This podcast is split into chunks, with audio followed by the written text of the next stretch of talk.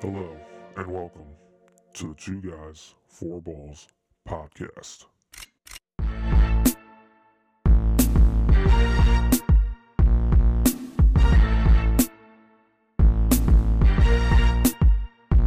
Welcome to the Two Guys, Four Balls podcast. This is Julius coming at you. We've got Patrick here as well as always. Plenty going on. It's October, it's that time of year. NFL, obviously, MLB playoffs, college football's rolling, even NHL starting tonight. So, whole lot to get into. Let's get to it. First, we had a Thursday night NFL game. The Chicago Bears do what they don't do best win. The Bears with a 40 to 20 win on the Washington Commanders. And this this was shocking to me.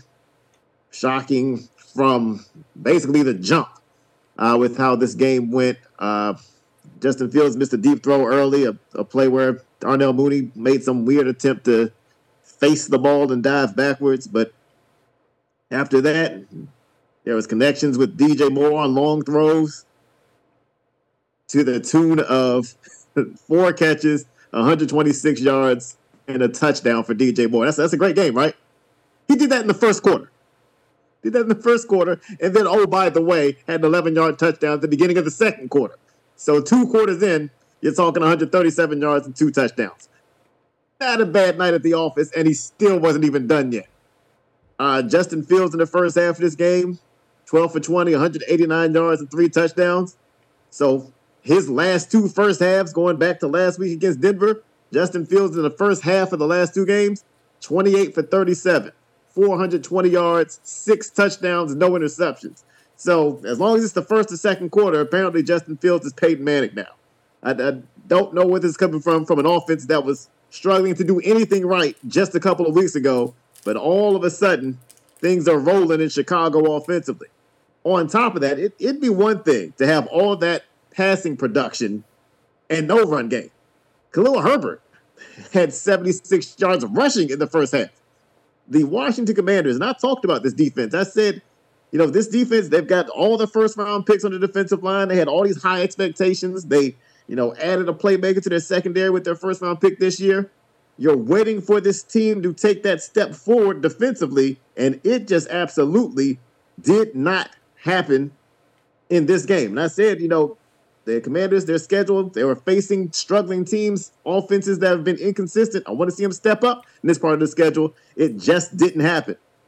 So it's one thing for your defense not to step up, but Chicago, one of the worst defenses around, uh, your offense should be able to, to get some of it back. And yet, if you don't count a meaningless pass to Logan Thomas at the end of the first half, the Commanders had 60 yards of offense in the first half. So just a complete train wreck on both sides of the ball for the Commanders in the first half of this game. Commanders started getting it going some in the second half. A lot of Logan Thomas for some reason. Um, it was, I guess, working. I guess that last play, the first half, kind of gave him a little momentum. Uh, Washington got back in the game. Tyrique Stevenson had his weekly pass interference, costly penalty to, to help the other team score. So his struggles continue. But, I mean, the Commanders just could never get back in there even when the Bears lost all their running backs. Roschon Johnson left with a concussion. Khalil Herbert left after basically sprained his ankle trying to reach back or bend back to catch a pass. It was an awkward play. Even without running backs, the Bears had to resort to a fullback handling the carries, and it still wasn't enough to help the Commanders get back in the game. Uh, so this was ugly. And late in the game, you know, the Commanders in desperation mode you got Kendall Fuller trying to go for a desperation, I guess, pick six, but made a terrible attempt at it, terrible gamble. And of course, that led to yet another long DJ Moore touchdown. So Moore ends the day with, or the night with 230 yards and three touchdowns. Again, we saw corners all over the place, led by Kendall Fuller, just making terrible gambles. A lot of undisciplined football from the secondary. And, you know, Chase Young flashed in this game at times, but overall, this Washington Commanders front got beat by a weak Chicago offensive line, and that was the biggest shock to me. The other shocking part of this game was the Chicago defense came away with five sacks and two takeaways. Coming into the game, they had two sacks and two takeaways in four games. So that's a major concern for the Commanders. And of course, the big concern for the Commanders on top of that, Sam Howell has now been sacked at least four times in every game. No quarterback in the league has been sacked more than Howell. The Commanders have a lot to fix as they head into Atlanta. And this was just as rough as it gets. As for the Bears, congratulations. You got a win. You didn't go a full calendar year without getting a win. Good on you. But this was ugly, ugly for the Washington Commanders. All I need to say about this game is I called it on last week's podcast. I said I had a feeling Chicago was going to win this game. Uh, DJ Moore, he a Turk, uh, eight receptions, 230, three touchdowns. And I want to remind everybody, he did not step out of bounds, so he should have had more. And it should have been another touchdown. so um, that camera angle was terrible too. They didn't, even, not even a chance to to challenge it because the camera angle was so bad. But I I don't even think he was close to stepping out of bounds. But ref whistled him down, trying to you know help the Commanders at least out a little bit. Um, I know everyone's blaming blaming Emmanuel Forbes, Julius, on this defense. Um, and I'm not sitting here saying he's playing well. I don't want I don't want that to be a misconception. He's not playing well. Um, I think a lot of it has to do with the scheme. I think a lot of it has to do with whatever Jack Del Rio is telling the corners to do because um, Emmanuel Forbes didn't give up a touchdown to DJ Moore. He didn't give a touchdown in this game. Uh, if anyone wants to guess who that was, um, well, let's go through it. On the first touchdown, it looked like it was his own coverage. Uh, St-Juste uh, was kind of looked like he's supposed to be the deep man, and Kendall Fuller was supposed to be the up man. DJ Moore got behind it and scored a touchdown. Uh, the second touchdown was on, you guessed it, Kendall Fuller again. Uh, and the third touchdown, Julius already talked about. Fuller tried to hop it, didn't miss it. So if you're counting, that's three touchdowns on Fuller, which is all DJ Moore scored.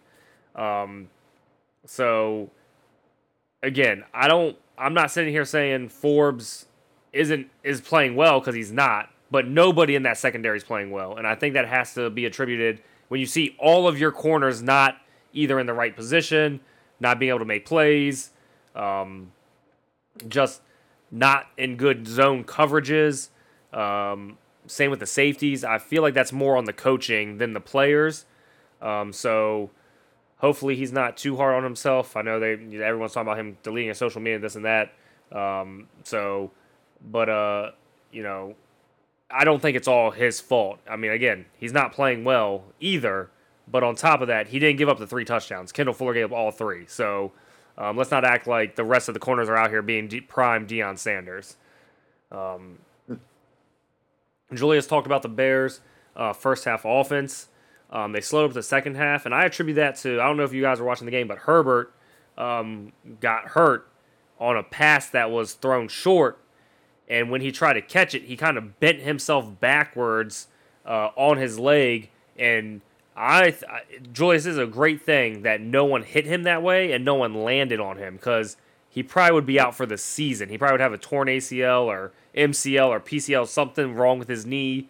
Um, the way he was bent back, if there was any extra body weight put on top of that, um, that could have been a really disgusting injury. Um, yeah, it was just it was. He tried to come back for the catch and just looked nasty, just the way he bent over himself. Um, I didn't think there could be a worse looking offensive line than the New York Giants, but Washington is definitely challenging them for that. Um, they're definitely in the top three for worst offensive lines. Um, as you talked about, Howell's on pace to get sacked 97 times this season, um, and Daniel Jones is on pace to be sacked 94 times. Uh, the thing about Howell, though, is yes, the, the offensive line is not very good for the Commanders, but he also tries to make something out of nothing. So he'll run around, he'll hold onto the ball for too long, that's being a young quarterback, and just try to make more plays. And some of the sacks come from that. They're not all in the pocket sacks, in my opinion. Um, so that's the only reason I said I don't know if Washington's O line is the worst in the NFL, but it's definitely top three, top five because um, they do put him in situations where he has to scramble quickly, and that's obviously not going to help your offense. the other thing about the Commanders' offense, which is concerning to me, is two of your best playmakers don't ever seem involved in the game plan. And I'm talking about Terry McLaurin and Jahan Dotson. Um, there were times watching this game I didn't see either of them on the field. Uh, you know, and I'm not talking about when they were being blown out and, and the game was essentially over. This is while the game was still competitive. It was before Slye missed that field goal that would have made it a seven point game. Um, so I just very confusing. I don't understand it. Um, I don't know if Bieniemy just doesn't like whatever packages they have rolling out. I don't know if Hal just doesn't have the chemistry with those guys, but you would think that um, you would want both of those guys on the field, if not at least one of them, at all times, no matter what package you were running. Um, and Dotson made a hell of a one-handed grab. It was out of bounds, but if you guys saw the play, you would be like, "This guy can catch the football." Um, so I just don't, I just don't understand what what's happening with the Commanders and the offense. Um, but yeah, that that Slye missed field goal um, really sucked because it ended up being a 10 point swing because the Bears got the ball back and got a touchdown. So, and that pretty much essentially closed the game out, in my opinion, Julius. But just a rough night for Commanders fans, great night for Bears fans, besides Butkus passing, passing away. So, um, the Bears get the Vikings at home next week, and that'll be interesting without Justin Jefferson there. And um, you talked about the Commanders go to Atlanta, and with that defense, uh, the Commanders need to figure something out quickly moving on to another London game, and uh, this is Jacksonville's second home. So uh, of course they get another London game. They stayed there all week. Uh, I don't know if that's what made them beat the Buffalo Bills, but um, Jacksonville wins twenty five to twenty. Um, if you're just looking at the box scores, Julius, you see Josh Allen had 359 yards and two touchdowns, and you would think that, oh, that that did enough to win the game, but a lot of those yards were kind of just, in my opinion, just kind of worthless stats because they didn't amount to everything. Um, he threw a pretty bad interception in this one. It got ripped out of Stefon Diggs' hands, so I don't know if you can blame Josh Allen on that one. Um, but to me, it felt kind of like a force um, throw, just trying to get it all back in one in one throw.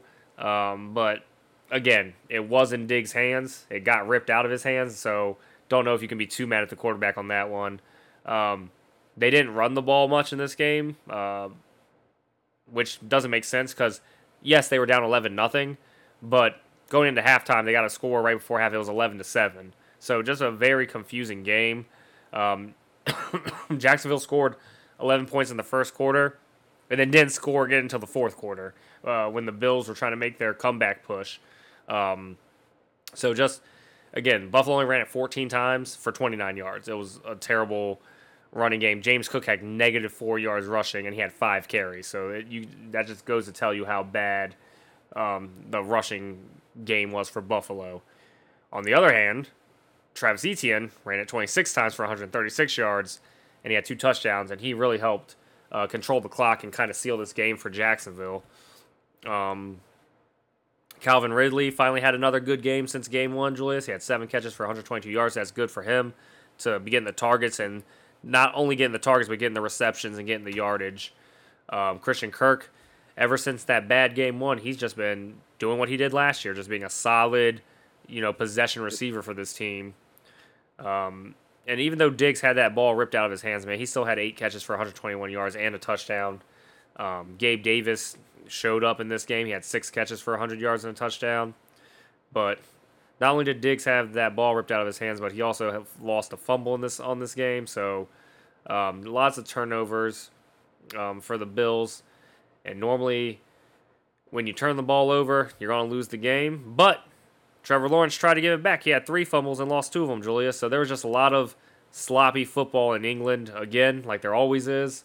Um, for Buffalo, I think not having Tre'Davious White really hurt this team because um, even though I liked Kaiir Elam uh, with their pick last year uh, because they needed cornerback help for this exact issue whenever White gets hurt, um, Calvin Ridley was just picking up first down after first down after first down on them. And uh, whenever Jacksonville needed a big play, it was third and 15. Who did they go to? Calvin Ridley on Kaiir Elam. So, um, you know, just a really bad injury for, for Buffalo and just really bad timing, and, and then it just was a bad look for Kaiir. Uh, I know people again just looking at the box scores like, oh, we had 11 tackles. Uh, that's not good as a cornerback. That means you're getting picked on and the guys are catching it on you. So you don't want to have a high tackle total, people, if you're if you're a cornerback. Safety, sure, maybe because you can come down the box, do a couple things, but as a corner, not good if you have 11 tackles. Um, but this was a really big win for Jacksonville.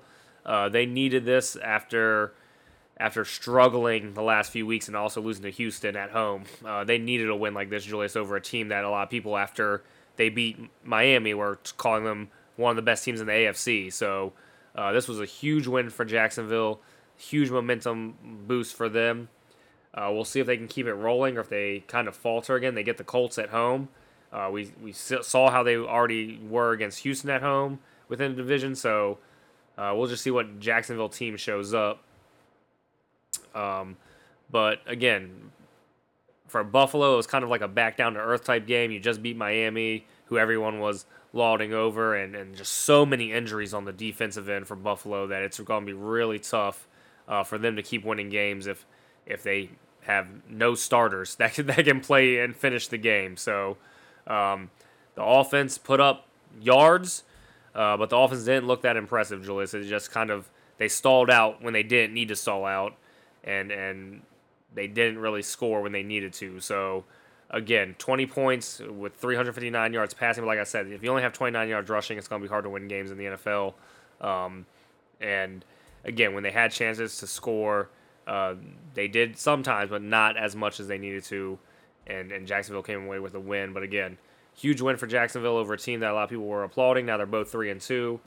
Um, and like I said, Jacksonville gets Indianapolis at home next week, which again in the division, that's a huge, huge game, and Buffalo gets a bye week, so Buffalo will get to fly back and kind of figure things out, and then oh no, Buffalo gets yeah, they do get a bye week. They're playing the Giants. I'm sorry, I forgot. We're back on prime time. Woohoo! so they do get a bye week, easy win. They get the New York Giants on prime time. I don't know why we're still on prime time, but we are you nailed all of the main things uh, for this game. Uh, as you alluded to, the big difference in this game was Jacksonville's ability to run the ball and Buffalo's inability to inability to run the ball, and specifically in the second half of this game.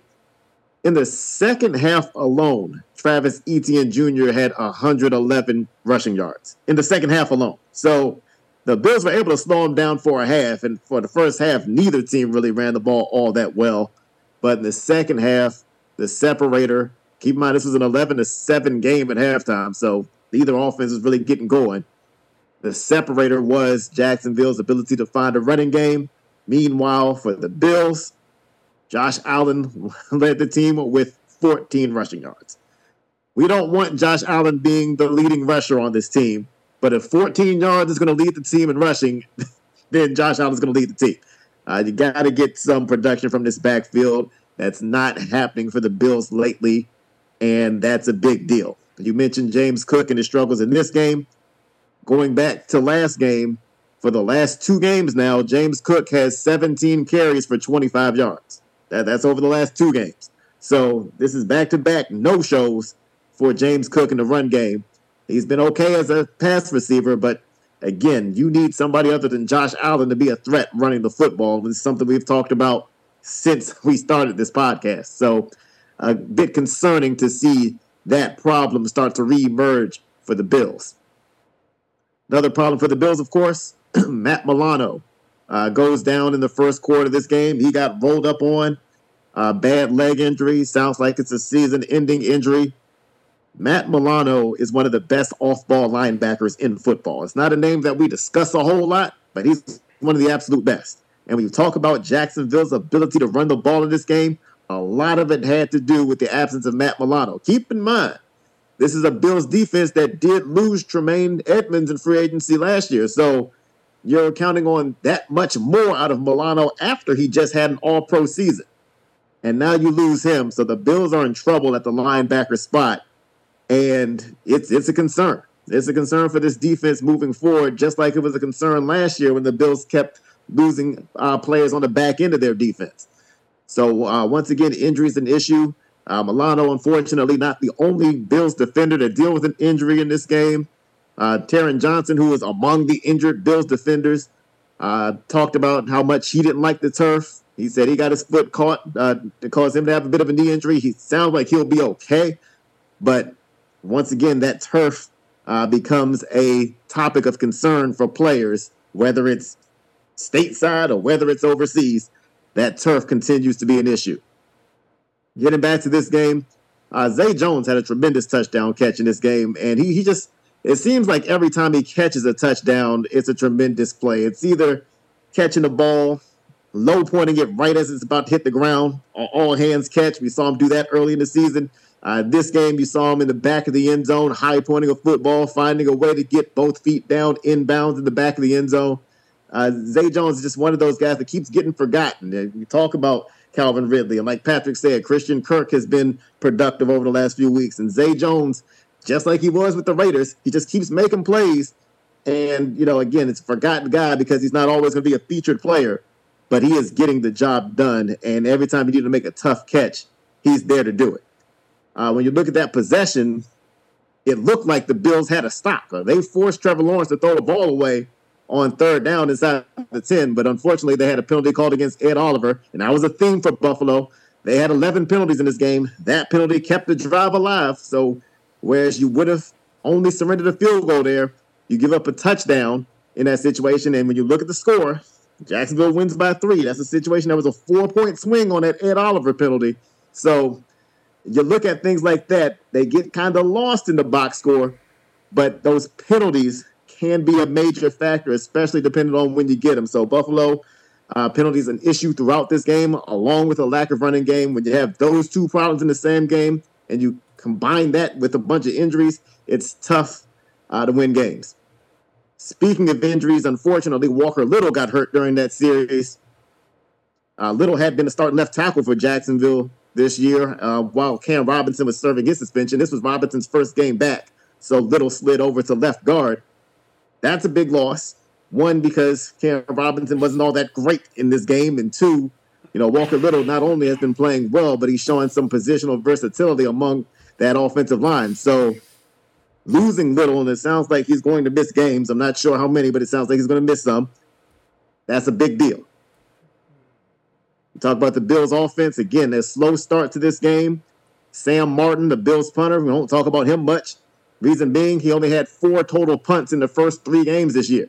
But Martin had four punts in the first half of this game. So you saw the Bills offense get to a much slower start than we're used to seeing. The Bills finally did uh, find some rhythm late in the first half. But uh, for most of the first half, it was an issue. Uh, Jacksonville did have a chance to put points on the board right before halftime, but AJ Epenesa, he was making plays. Again, the, the Bills also shorthanded on their defensive line and specifically on the edge. And AJ Epenesa stepped up in this game. He had a strip sack and a fumble, which cost Jacksonville points at the end of the first half. Uh, he also made plays later in this game. Uh, again, again, Epenesa was able to beat Cam Robinson. So Robinson, not a great season debut for him. Uh, get into the second half of this game, Darious Williams, you talked about the interception he had. He was able to jump up with Stefon Diggs and wrestle the ball away. And that was in response to one of those Trevor Lawrence fumbles you talked about, Patrick. So it seemed like every time the Jaguars needed to respond, the defense responded when, the when the Bills defense made a play. The offense responded for Jacksonville when Buffalo's offense made a play. So despite a big game from Stefon Diggs, despite a big game from Gabe Davis, who made a couple of highlight catches in this game, Jacksonville still able to pull out the win. This looked a little more like the Jaguars team we were expecting coming into the season, as opposed to what we saw the Jaguars do to, through the first few weeks of the season. We've got an interesting game coming up next week between Jacksonville and Indianapolis. Uh, all of a sudden, that's a, a, game that looms large in the division standings, a game that we didn't necessarily think would uh, when the season started. So uh, that's something to keep an eye on. But um, Buffalo, listen, even if you are playing the Giants, you got to figure out some things. You got to establish, reestablish a run game and figure out how to get off to those faster starts like you did against Miami offensively. So Buffalo has a bounce back opportunity, but things to work on. Last thing for Buffalo, Von Miller did make it back uh, for his debut in this game, but was very limited, didn't play much, very quiet in this game. So we'll see uh, if Von Miller can be that impact player we're used to seeing because the Bills, with all these injuries, certainly need another impact player on that defense.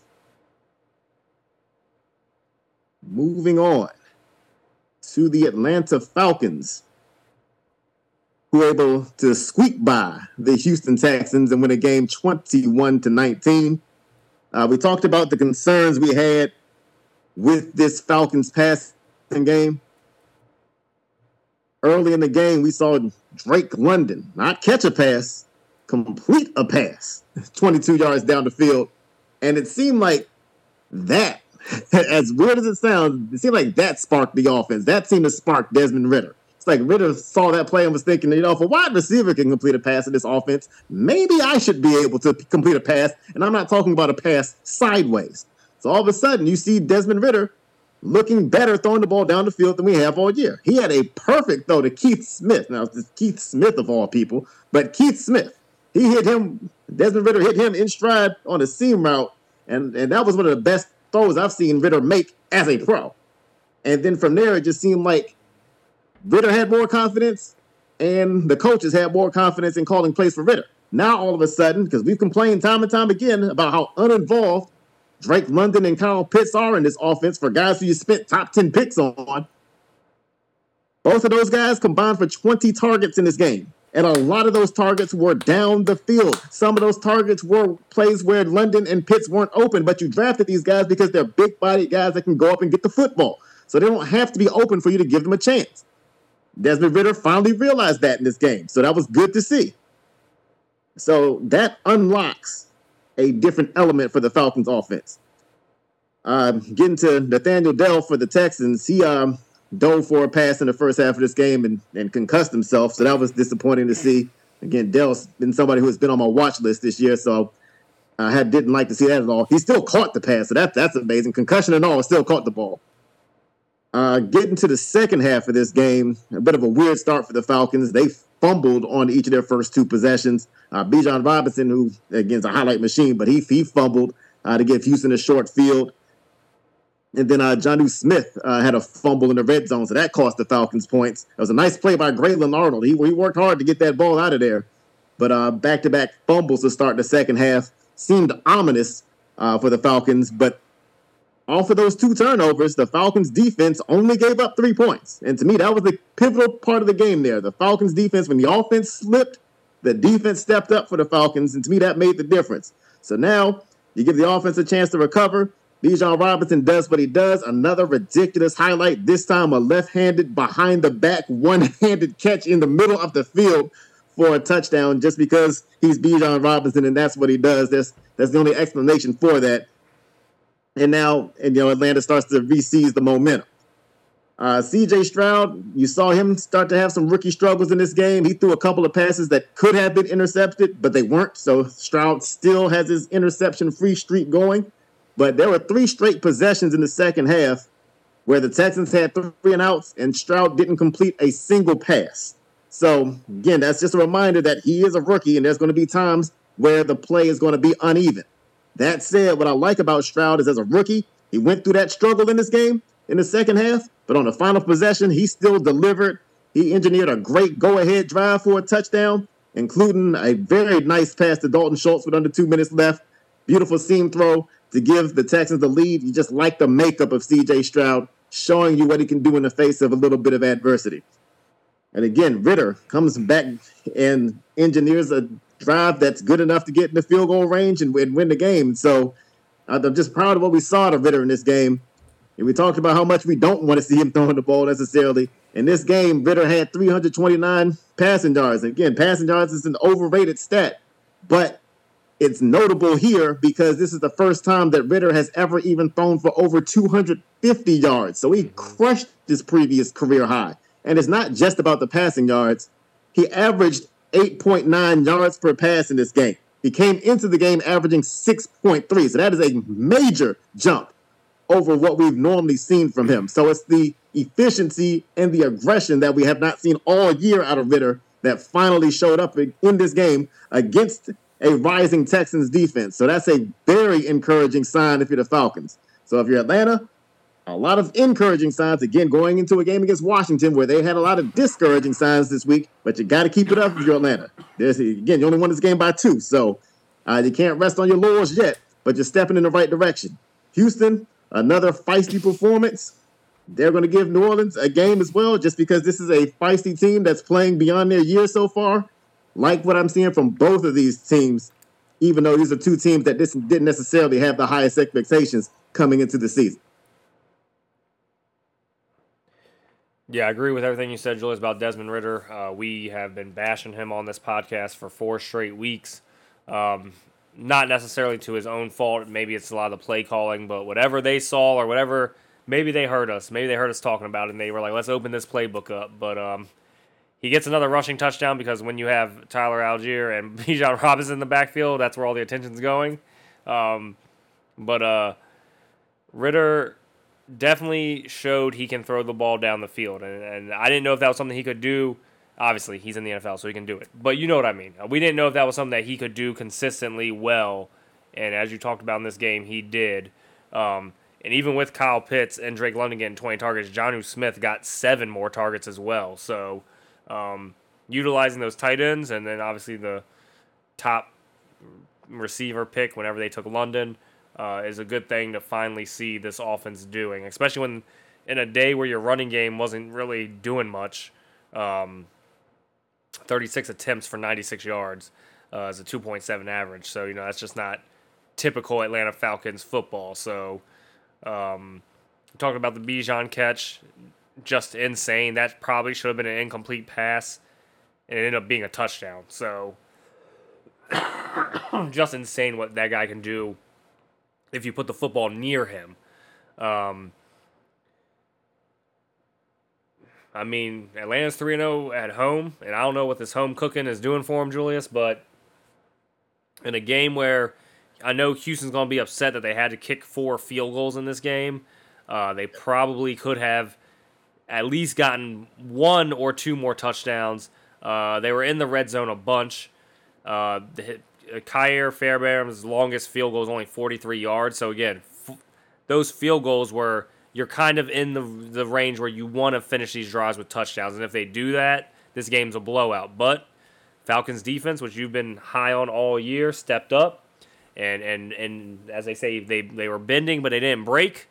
Um, and kept him out of the end zone, and that was the difference in the game. Because even like you said, even though C.J. Stroud uh, made a great drive, and to get the go ahead score, you know, Atlanta came right back down and were able just to kick a field goal to win the game.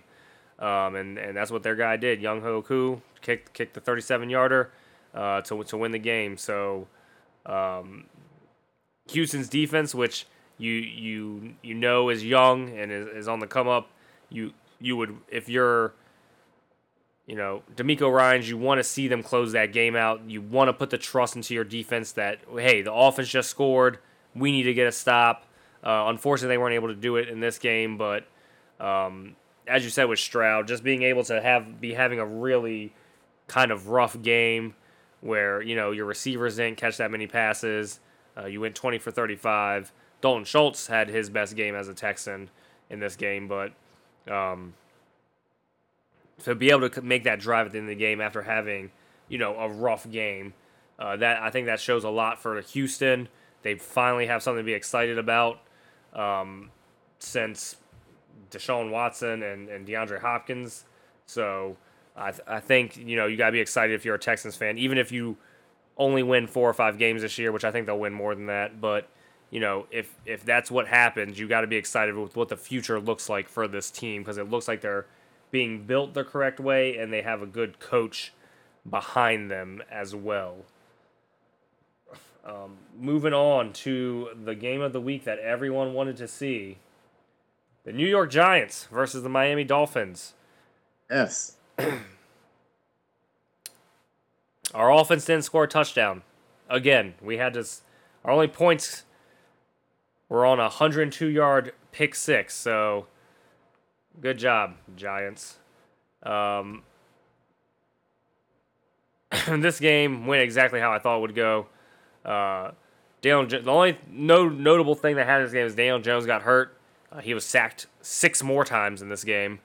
Um, and he hurt his neck. So I don't know if he's going to play next week or not against the Bills. It doesn't matter if he does or not. Um, but yeah, that's the most notable thing for the Giants anyway that happened on this game. Uh, in a day where no one really caught the ball, Darren Waller had eight catches. I know people have been complaining that he hasn't been getting the ball enough. He got 11 targets. He had eight catches for 86 yards. Uh, we have no running game without without uh, Saquon Barkley. Um, Eric Gray had 12 carries for 25 yards. Daniel Jones had four for 24, and then Matt Breida had nine for 21. Um, Tyrod Taylor had three for 14. But again, just no no run game for the New York Giants. Um, defense isn't much better. I I expect some moves to be made here soon, uh, especially with the GM having ties to Buffalo. I would be on the lookout for Adoree Jackson to be traded to Buffalo. That's not insider news. That's just me putting the pieces together as best I can. Um, I could see Xavier McKinney possibly being moved as well. I don't want that to happen as a Giants fan. He's one of my favorite defenders on the team. Uh, but if this dumpster fire continues, uh, expect a going out of business sale for the Giants to try to get guys that are coming up on contract years, um, you know, that need to be paid. Uh, they're going to be trying to get some value back for guys that are playing well, too. So um, just be on the lookout for that.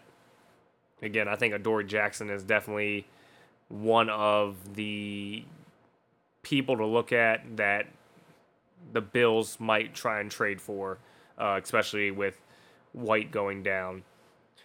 Um, yeah, we kicked four field goals, only made three. We put 16 points up, but again, our defense has to score the touchdown, so. Giants just are not a good team. Our offensive line still hurt and still crappy. Uh, we need Saquon back. That's not going to help with a crappy offensive line still. And so most games are going to look like this for the Giants, where they're struggling to score, struggling to move the ball, and um,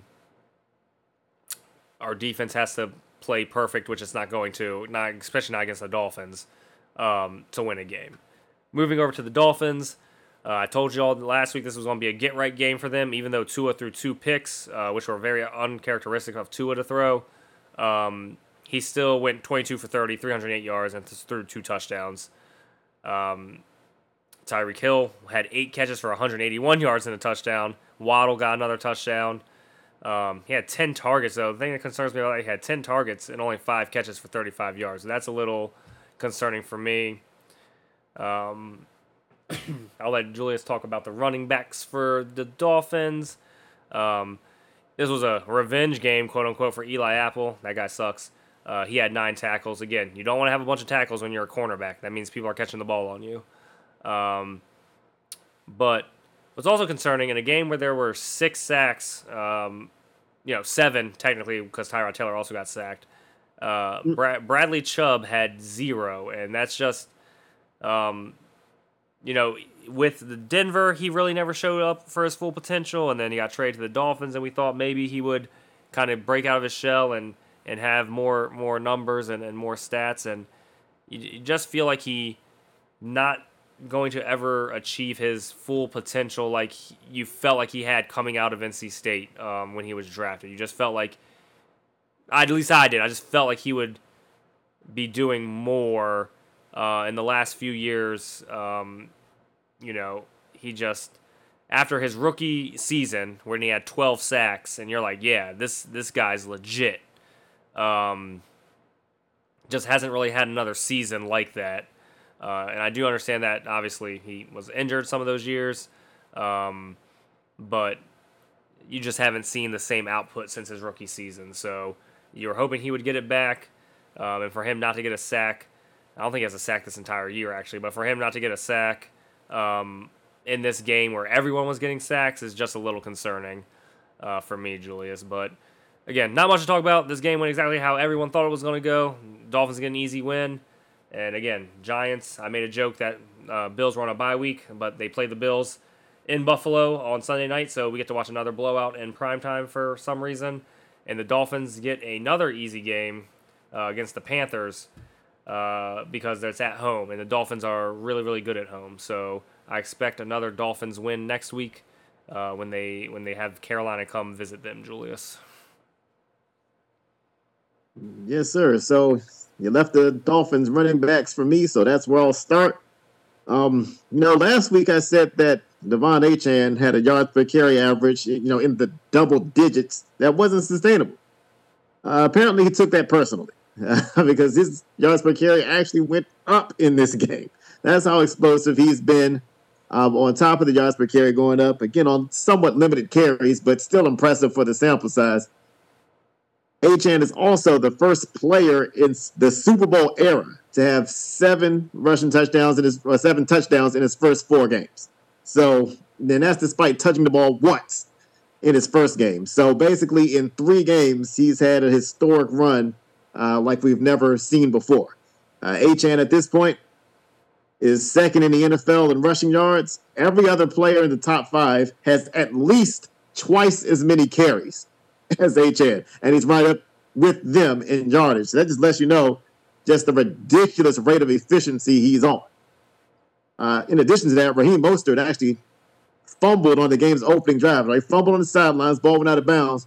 But let's not forget he fumbled twice last week, and one of them was a costly fumble. So you're thinking at this point, with how well Achane is playing and Mostert all of a sudden having these ball security issues, that maybe we start to see that expanded role for Achane. And unfortunately, Achane gets hurt in this game. Not sure exactly when, but uh, looks like he's going to miss time. So now it's going to be Mostert's backfield, and you know, for the Dolphins, their hope is going to be that Mostert, who uh, doesn't typically have major ball security issues, just hope that he tightens it up and that this is just a two-game blip on the radar because he's going to have to carry more of a load. And you know, there's there's bitter irony in that part of the reason Achane was drafted is because the Dolphins had injury-prone backs on their roster. When you talk about Raheem Mostert, when you talk about Jeff Wilson Jr., who's already currently on injured reserve, uh, even Salvon Ahmed. I mean, you, you, have guys who have injury history in the backfield for Miami. So Achane was brought on to be kind of the insurance guy, and yet here we are uh, in a position where he's the guy hurt now, and Mostert's the guy you have to count on. So uh, tough break for the Dolphins. They're built to get around it, but you're going to miss a guy that's giving you 11 and 12 yards per carry every week. Uh, as for the Giants, uh, you talked about Eric Gray's total. Eric Gray did have a 21 yard run in this game, but it was negated by a holding penalty on Ben Bredeson, who did not have a good game at all in this game. Uh, you get to the second drive of the game. It looked promising for the Giants. They were moving the ball down the field. They get a third down situation. Daniel Jones, shockingly, shockingly gets sacked. This is how bad it's gotten for Daniel Jones in the pass protection. Emmanuel Ogbah on this play was totally unblocked. No one touched him, no one looked at him. And yet, Christian Wilkins still beat him to Daniel Jones. An unblocked player couldn't get to the quarterback fast enough to get the sack because somebody else is getting there faster. Christian Wilkins, again, beating Ben Bredeson. Again, he had a pretty bad game. Uh, so what should have been a 49 yard kick for Graham Gano turns into a 55 yard attempt and a kick that looks like it might have been good from 49 yards goes left and misses from 55. So again, these are kind of things that don't necessarily show up in the box score. When you watch the game, you just start putting things together. That sack essentially cost the Giants three points. Again, you lost by 15, so it probably doesn't matter, but it, it still hurts you when you lose points, especially when you're playing an offense like Miami that you're trying to keep up with. Now, the Giants' defense did step up where they could. Uh, Xavier McKinney, who Patrick talked about, is a guy he likes. Uh, he forces an Achane fumble. Again, Xavier McKinney, most important position in football, playmaking safety, making a play to keep his team in the game. Kayvon Thibodeaux um, hustled down the field to recover it. And I mention that because Thibodeaux's effort still sometimes comes into question. So I like to acknowledge when he's making the extra effort, and he did to get that fumble recovery. And that was the first Giants takeaway of the season. So somebody's finally making a play there for, the, for New York. Uh, but of course, New York responded uh, with their first takeaway of the season by going three and out. And uh, the next Dolphins possession, Dev- De'Von Achane ran for 76 yards and a touchdown. So all that was for naught. Again, the Giants defense kept trying to bring them back in this game. Uh, Jason Pinnock, again playing the most important position in football, playmaking safety, comes away with the 102 yard interception return touchdown. give Bobby Okereke his credit because he initially got the deflection on that pass, a pass that he probably should have intercepted himself, but he did make a play on it to allow Pinnock to come in and clean up the mess. Um, you know, the, the, defense did what they could. They they, they really did. Uh, Pinnock also forced the Mostert fumble that I referenced earlier in the game. So again, your safeties are making plays, and that's the main thing you need. That kept the game competitive. A game that could have easily been 21-3 ends up being a 14-10 game because your safeties are out here making plays. Uh, Pinnock did get beat uh, by J- Jalen Waddle for a short touchdown, but it was a well executed play. Uh, not much you're going to be able to do about you know a speed in and out route involving Jalen Waddle. So overall, just a really good game for Pinnock. And again, the defense did their part. Um, Miami, they just they just continue to make plays. They found a way to even after the turnover late in the first half, they still got the ball back and got back in scoring range in a hurry. Kicked a field goal at the end of the first half. Uh, then the second half, Tyreek Hill goes over the top, 69 yard touchdown, and basically that seals the game.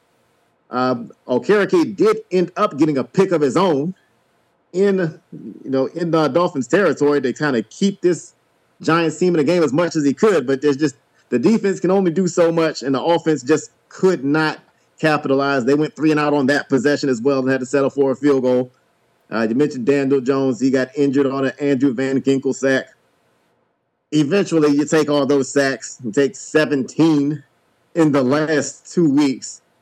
You're not going to make it. So the, the Giants have to find something. They have to figure something out. But I don't I don't know where the answer is because it's not like you can just find offensive linemen. So I don't know. You get you can hope Saquon Barkley gets back, but he's not going to clean up every issue that this team has. If there's a sliver for, of good news for the Giants, I try to I try to give you a little something positive, Patrick. Darren Waller did have his best game as a Giant.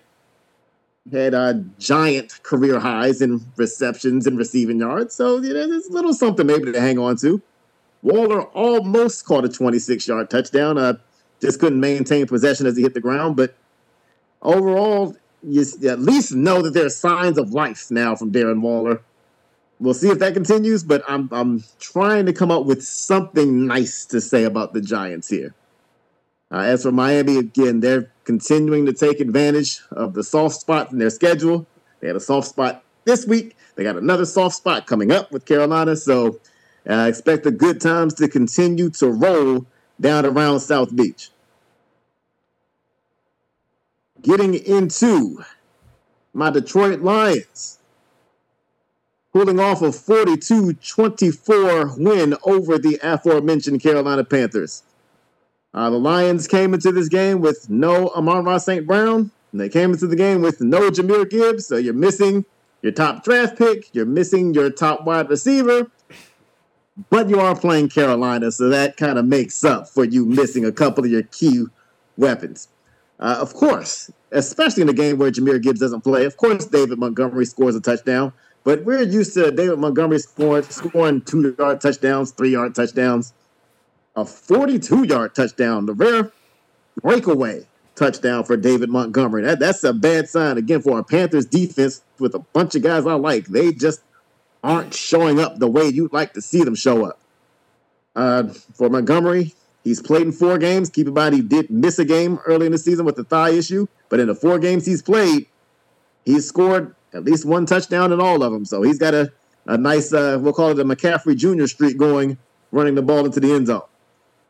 Uh, Aidan Hutchinson, I, I, talked about Bijan Robinson and, and his ridiculous one-handed catch. Aidan Hutchinson just about matched Bijan Robinson with his ridiculous one-handed interception Crazy. on a tight end screen.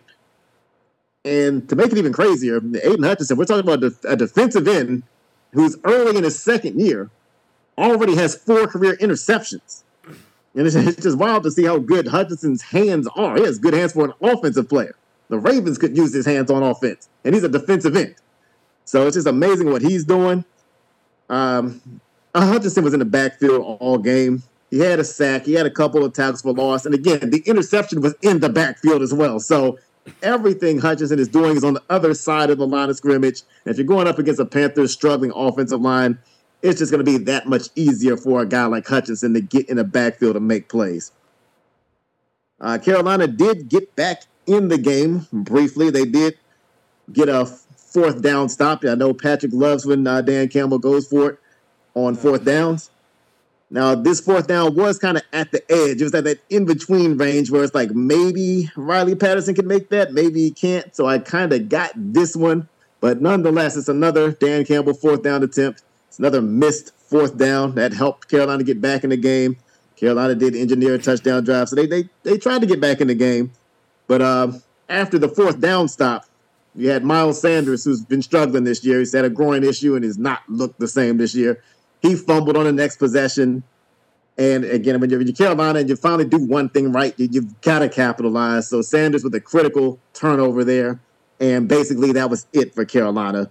Uh, Detroit came right back, back to back touchdowns for the Lions off of back to back turnovers from the Panthers. Again, the Sanders fumble and another Bryce Young interception.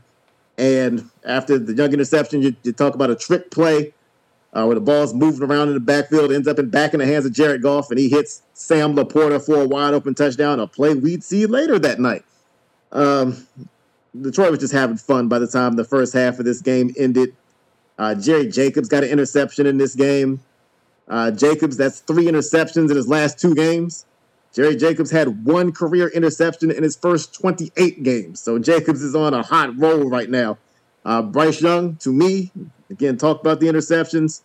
He still doesn't look ready to me. Again, not an issue but again speaks to why I would not have had him playing these last couple of weeks. I would have milked that ankle injury for everything it was worth and let him get a few weeks to see the game from the sidelines because his game still looks like, to me, it's moving too fast for him.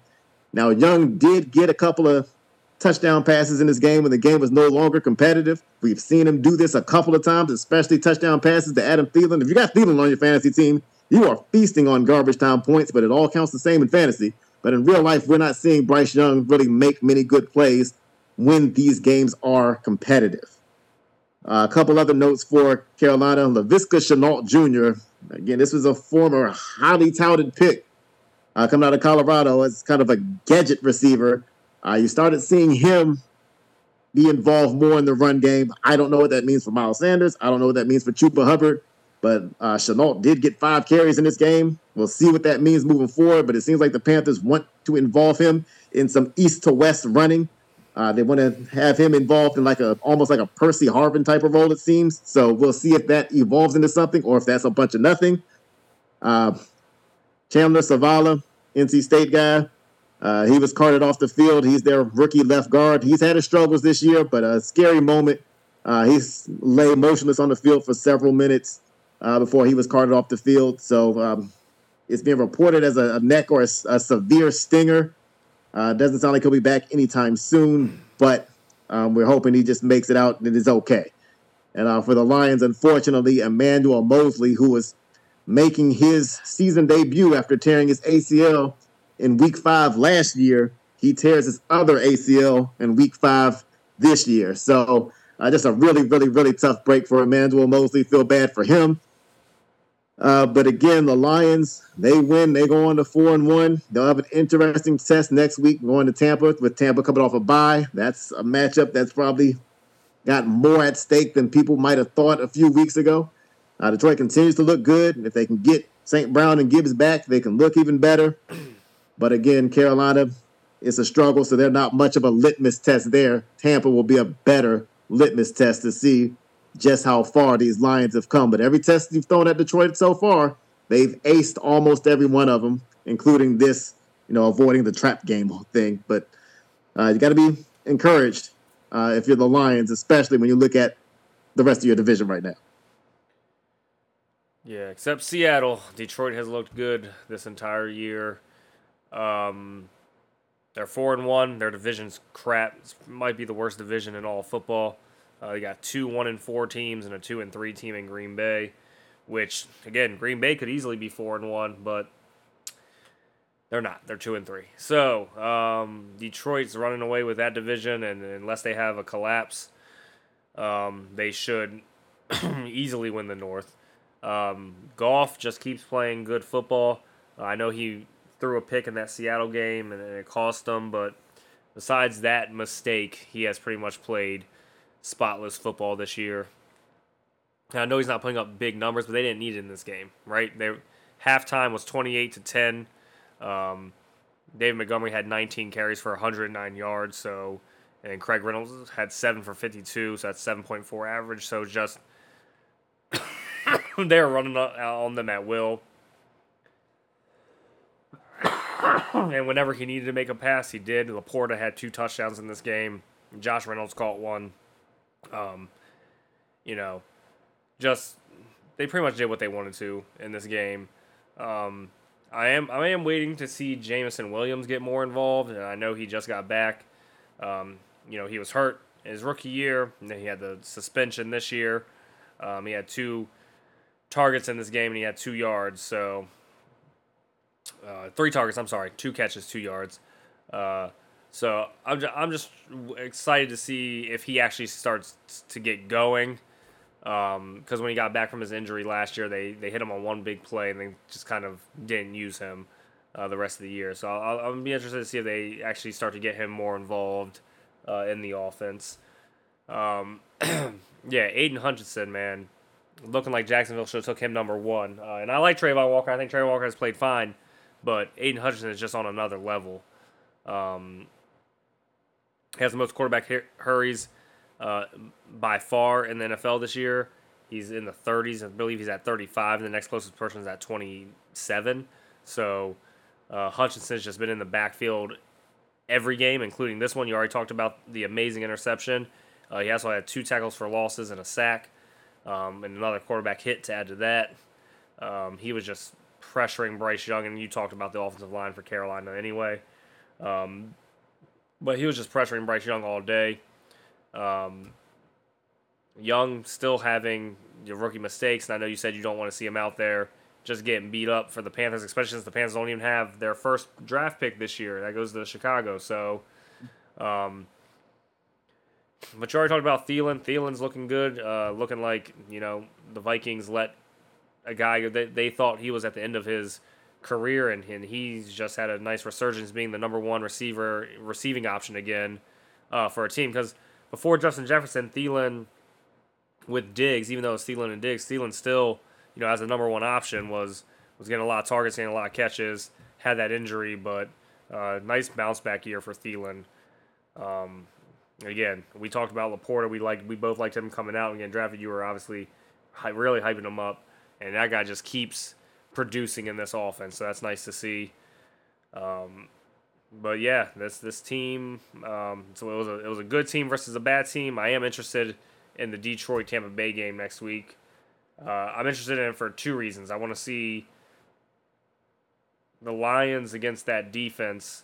Um, again, Carolina wasn't really that hard of a test, but I also want to see how good the Bucs actually are. You know, I you you don't really have a good sense because they've played Vikings Bears, who are both one and four. They lost to the Eagles, and then they beat the Saints, which I know the Saints just shut out the Patriots, but the Saints don't haven't looked good until they played the Patriots. So um, I'm interested to see what the Buccaneers look like too. So I, I think it's going to be a good test for both teams and kind of see where they're both at. But uh, Baker Mayfield may be on the run for his life with Aidan Hutchinson uh, coming after him. So I am interested to see uh, Detroit play Tampa. I think that'll be a good game next week.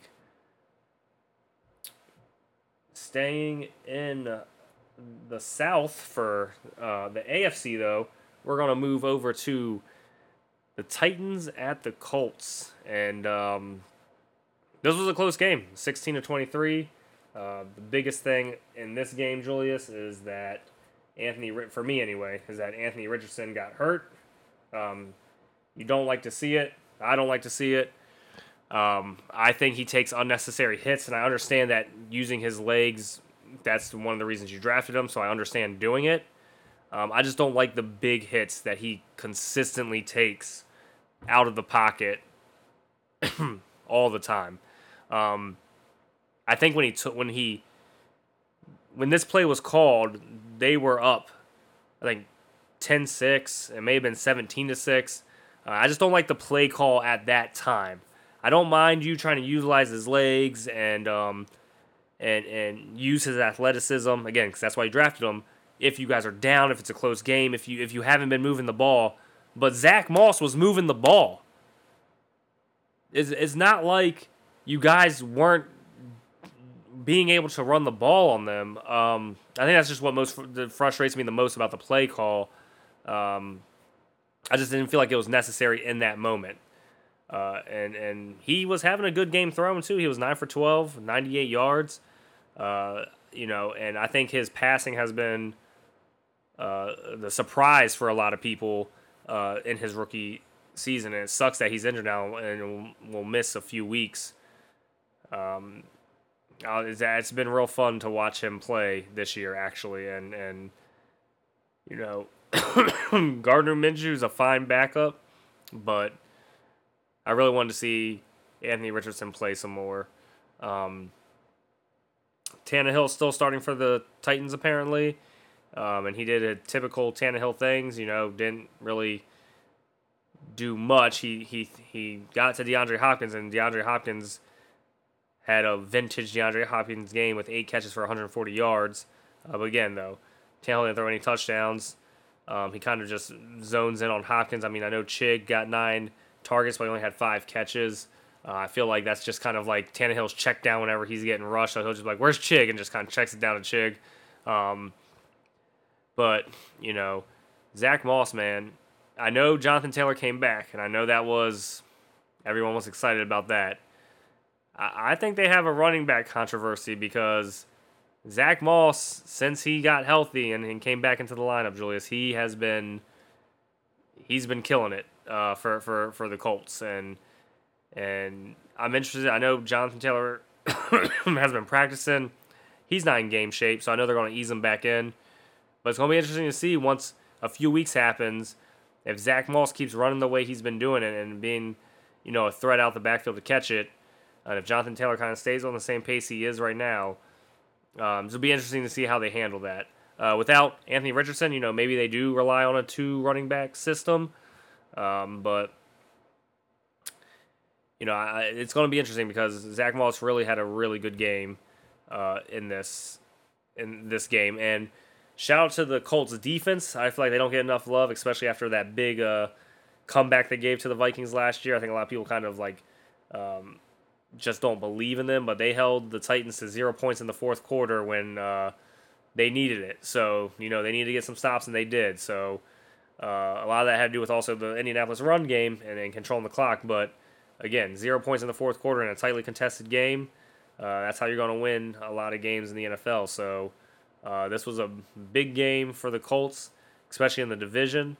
A division that's real tight, and each game looks like it's going to matter. But Tennessee's 0 3 away from Tennessee this year, so that's also something to keep your eye on.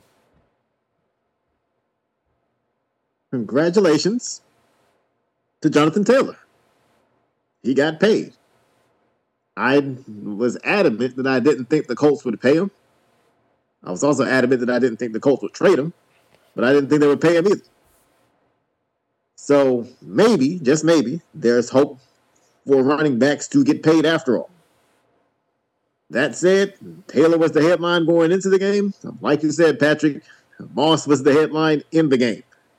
Uh, the first score for the Colts came on a 56 yard touchdown run, the longest run of Moss's career.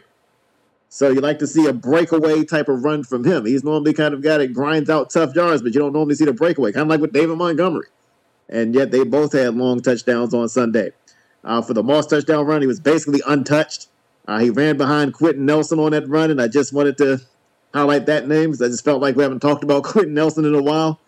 Uh, he still, once he latches on to you, he can drive defenders back farther than anybody. And if you watch that touchdown run, Nelson and his man were way down the field uh, by the time Nelson was done with him. So great block by Nelson, great run by Moss. And like you said, even with Taylor back in the fold, the way Moss is playing and 165 yards, that's, that's his career best. He also had both of the Colts touchdowns.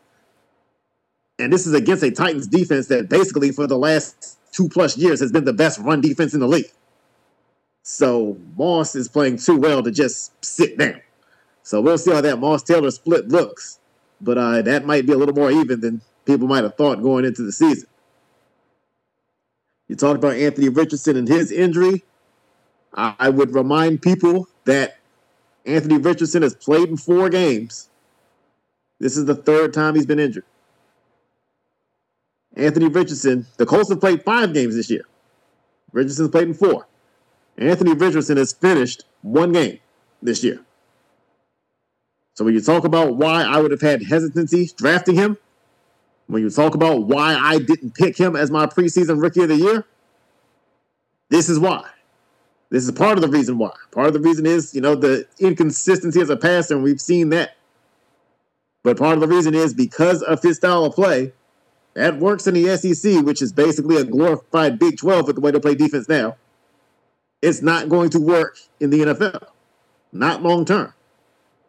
And so when you look at how he's been injured, it's basically been the same play every time a fake handoff and a designed run out to his right.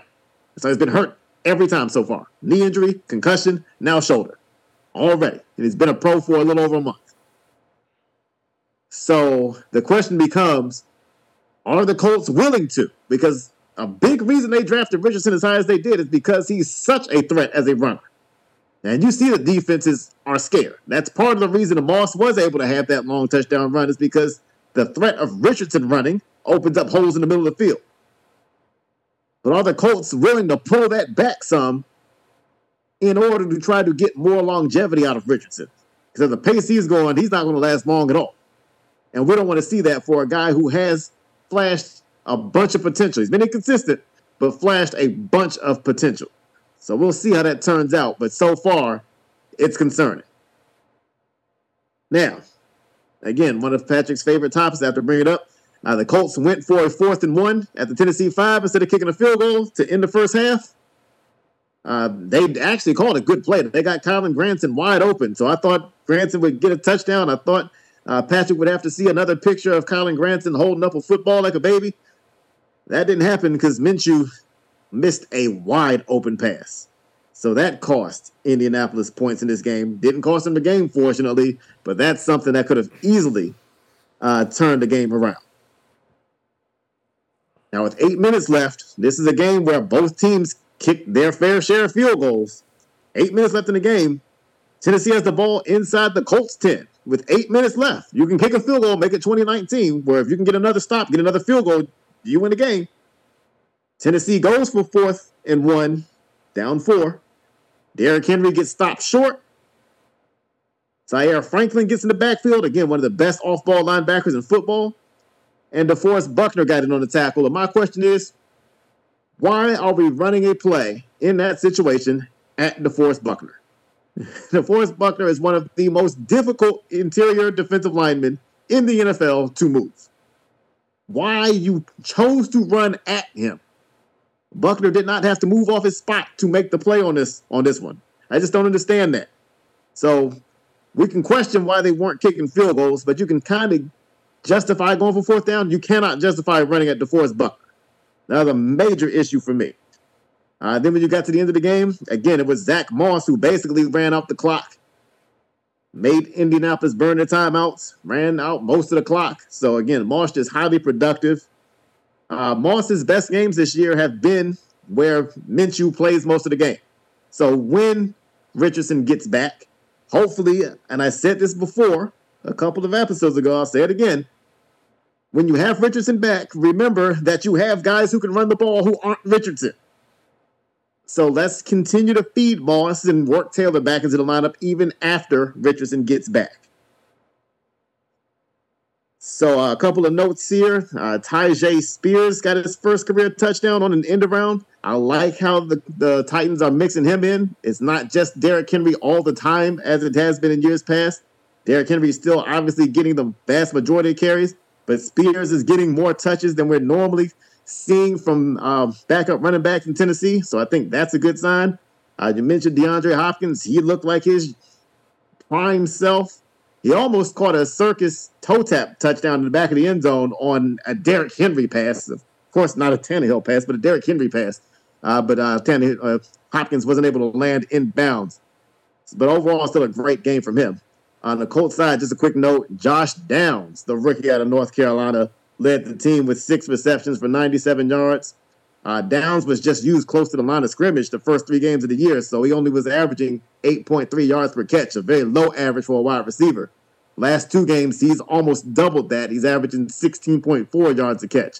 So he's a guy to keep an eye on. If you're in the league and you need a receiver, guys have been injured the last couple of weeks.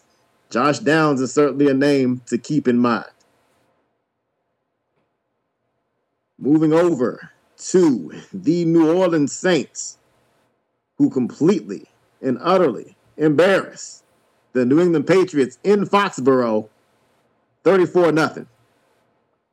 Now, for me, even understanding the Patriots aren't a good team, uh, Patrick, you and I both predicted that the Patriots would finish last, and I think most of America predicted that the Patriots would finish last in their division.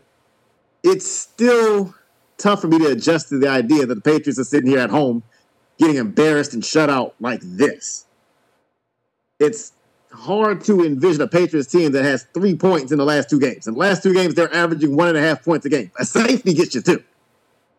and the Patriots aren't even averaging a safety a game over the last couple of games. It's, it's painful to watch. Uh, as expected, both of these offenses, which, you know, the Orleans offense hasn't come into this game looking much better. Both of these offenses got off to slow starts. You expect that. The first touchdown comes from a Tyrann Mathieu pick six. So, again, the most important position in football, playmaking safety, putting his team on the board first. And you just felt like, with the way these offenses are going, a pick six early in the game could potentially end the game, and essentially did. Um, Alvin Kamara got a touchdown in this game, so congratulations for him for setting a new uh, Saints career touchdown record. Good on him. Uh, Chris Olave got his first touchdown of the season finally, but it's his second straight game under 40 yards. Again, up until last week, he had at least 40 yards in every game in his career. Last two weeks, he's been under 40 both games, so you still want to see him get more involved. Olave did have a chance in garbage time to catch a 30 yard touchdown, but did not survive the ground on his diving attempt. So, uh, an underwhelming game for him, but he did find the end zone. Uh, for New England, just just nothing, nothing good going for New England. At the end of the first half, it looked like they might have a chance to get on the board, but they lost 17 yards on back-to-back sacks. Uh, Tanoh Kpassagnon and Carl Granderson both being able to beat Trent Brown for those sacks. You don't see Trent Brown give up too many sacks. But on those plays, back to back, he gave up sacks that knocked New England out of field goal range. And then, you know, you start the second half with a fumble if you're, New England. So it just a bunch of self inflicted plays. I mean, this is a botched pitch to Rhamondre Stevenson. So just disasters everywhere you look for the Patriots. Cameron Jordan was able to recover that botched pitch. Uh, just, just nothing good to say about New England. And their last couple of games, specifically for McCorkle Jones, his last couple of games, 260 total passing yards, zero touchdowns, four interceptions. So he's just not getting it going. You don't really have a better option. Bailey Zappe was highly productive in college, but just doesn't have the physical tools to succeed at the NFL level. So you're just stuck if you're New England, and it's not it's not going to get better. Uh, when you look at Jones's interception in this game, the first one, again, the pick six to Mathieu, I don't know what he was doing on that play, just trying to, a desperation throw to get out of trouble. It just made an issue worse. The second interception, you can say, was, wasn't really Jones's fault. He did get it to Ty Montgomery the second. Uh, Montgomery got popped by Jordan Howden. He's filling in for Marcus Maye at the most important position in football, playmaking safety. So your backup safety is making a big hit to pop the ball up in the air and create an interception opportunity for the defense. And Pete Werner took advantage for that interception. But uh, just ugliness all the way around. Uh, more Patriots bad news. Rhamondre Stevenson and Ezekiel Elliott. This is a backfield that they were counting on to be productive. Those two running backs, two running backs combined, have 91 rushing yards over the last two games. Both of them averaging under three yards a carry. So when you can't run the ball, and you can't pass the ball, it kind of creates a struggle. Last note for the Patriots Chad Ryland with his fourth missed field goal of the season. He's tied for the league lead in misses this year, despite the fact that he's only attempted eight kicks. So he's 23rd in the league in field goal attempts and tied for first in misses. So just absolutely nothing going right for the Patriots. And all I have to say about that is please keep that same energy when y'all come to Las Vegas next week. This is the offense I want to see a week from now. Please and thank you, Patriots. Uh, as for the Saints, uh, just one more quick note on them. Foster Moreau, former Raider, had his first touchdown in this game since he was diagnosed with Hodgkin's lymphoma earlier this year. So happy for him. Happy as again as a Raiders fan to see an ex-Raider have that, but and just as a person to see somebody come back from that disease and be able to get back to what they do, you love to see that. So good on him. And this was the perfect game for it against the Patriots team that basically stopped fighting back halfway through the game. Uh, so the Saints they improved to three and two. Uh, they're in an interesting division race. Didn't necessarily think that three teams in this division would have winning records after week five, but here we are. We'll see if the Saints can keep it up. They'll have a much different test next week against Houston. So uh, they're an interesting team, but I still need to see more from this Saints offense against a team that actually wants to compete. yeah, this game had 15 punts for three for I'm sorry for 660 yards. So I'm not I'm not going to talk about this game much. You touched on all the stuff that we needed to touch on. Um, this game, Derek Carr only threw for 183 yards and two touchdowns, and they won. So, um, I mean, shout out to Kamara. You already talked about him. You know, become the Saints' all-time leading touchdown getter. Um, it, again, this game was just an ugly game. The Patriots had like 150 yards of offense, which is awful. Um, they had three turnovers it was just an ugly, ugly game. Um, there's really not much more to talk about. Uh, the Chad Ryland thing, I will give him the benefit of the doubt, not only because he's a rookie, but he's a Terp. But no, uh, two of his missed field goals are from 50 plus, and the other two are from 45 plus. So again, not saying that that gives you a pass, but at least he hasn't missed an extra point, and and at least he hasn't you know been shanking 30 yarders uh, like Cade York. So um, can't can't miss extra points if you don't kick.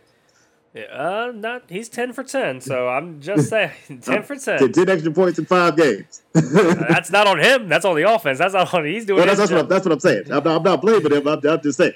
But uh, that, that, that, this offense is not giving him a chance to miss extra points. That's that's true too. But uh, his misses have been long field goals, and if anyone's ever actually lined up for a field goal, you realize it's not as easy as these guys who are in the NFL make it look. Um, but yeah, it's been a bad start all around for New England. Hopefully, Ryland can get it together and doesn't have to kick 55 yard field goals his entire career because you're probably not going to have a great uh, field goal percentage if you have to kick 55 yarders most of the time. So, um, I don't know what you do with Mac Jones. I I don't know how much longer he can stay the starting quarterback for New England with the offense looking this terribly. Um, as back-to-back games where they had less than 200 yards of offense, um, it's it's been real bad for, for the Patriots. They, they, their rushing game has been non-existent. Their passing game's been non-existent. Um, you know, Juju Smith-Schuster got paid and stuff by playing with Patrick Mahomes last year, and now he looks like he can't do anything. Um, it's just a bad. The Patriots are just a bad, bad team. And yes, we both said that they would finish last in their division, but I was not expecting them to look look this bad. Um, you know, a lot of that. Did Belichick make Brady or Brady make Belichick talk? It, it, it's starting to lean towards Brady made Belichick. Uh, it, it's not looking too good for Belichick and in New Orleans. I mean, in New England with with uh, the New England with the Patriots way. It's just it's not looking good the last few years. Um, as for New Orleans, I still don't know what this team is. So uh, they had a really bad game against the Buccaneers, even though they still had a chance to win that game. The offense hasn't looked good in any of the games. Uh, I know Derek Carr injured his non-throwing shoulder, and that might be hindering him. And we didn't really need to see anything from their offense in this game. So, um, yeah, next week in Houston is going to be interesting because we know C.J. Stroud can put up yards and, and points. So uh, if New Orleans falls behind early, how will they react? I guess we'll just have to wait and see. But yeah, I'm with you on New Orleans, Julius. I just don't, I don't know what to make of that team yet. Uh, but again, they're in a division uh, where Tampa Bay, Atlanta, and them and them are three and one, three and two, three and two. So Um, it's up for grabs, and Atlanta doesn't look like world beaters. They had to come from behind to beat the Texans, twenty-one to nineteen last week. So uh, New Orleans is definitely in a division that's wide open, and that and as if their offense can can meet their defense halfway, uh, they should be able to make some noise uh, within that division. Move into a game that if you hate black quarterbacks, you loved, and if you like football, you hated. Um, this is a blow the whistle game for me, Julius. Uh, we're talking about the Ravens in Pittsburgh. Um, we've talked about multiple weeks now on this podcast about analytics and coaches overthinking it and doing things they shouldn't do. And this is a perfect example of your coaches getting in the way. This is also a perfect example of box scores don't tell you everything that happened in the game. So, uh, if you look at this game, the Ravens didn't score in the second half. Uh, Pittsburgh only scored in the second quarter and the fourth quarter. They won by seven. It was a 17 to 10 game. You would think great defense uh, and all that. And to some point, the second half Pittsburgh Steelers defense was really good. But to another point, the Ravens receivers probably dropped three touchdowns in this game. Um, again, Lamar haters are going to be like, this is why Lamar sucks and you paid him too much money, which I've seen that on the Ravens fans going crazy. Lamar's overpaid and overhyped, can't ever win a big game, blah, blah, blah. Which just goes to show me no matter what he does, they're just going to hate him. Because if you watch this game, you saw Zay Flowers drop a pass. You saw Mark Andrews drop passes. You saw Rashod Bateman drop passes. Um, it just in Nelson Agholor. You like you know just everyone on the team was dropping passes. Uh, I'm pretty sure there was seven or eight dropped passes in this game. Um, Rashod Bateman had a terrible drop pass for a touchdown. Mark Andrews had a touchdown go through his hands. Um, Zay Flowers had a long pass where he, I don't even know if it hit his hands and it was a drop technically, but he was running, stopped running, then tried to backpedal, fell down, and the ball hit the ground. Um, just it was just a terrible, terrible game from the receiving corps in this game. And again, if you watch the box scores and you just look at that, you would look at this game and go, "Oh, Lamar Jackson 22 for 38 with an interception. He sucks, right?" And that's not what happened at all. Um, the fumble uh, that that they that they that T.J. Watt recovered, that Highsmith uh, knocked out of his hands. Uh, Lamar Jackson at the end of the game. I mean, yes, I guess you can put that on him but it should have never been in that situation to begin with, Julius. Um, the fact that they didn't kick a field goal before half, and the the reasoning that came out was the center tried to pull. They thought they saw someone line up in the neutral zone, so they tried to get the penalty. They were supposed to just run the clock down and then kick the field goal, so Pittsburgh wouldn't have time to score before half. Um, it's just stupid to me. It, either call the field goal or don't call the field goal. Like I don't I don't like this uncertainty of and it, and if that's not the truth, that's just a lazy excuse then because that, that excuse to me just doesn't make any sense, right?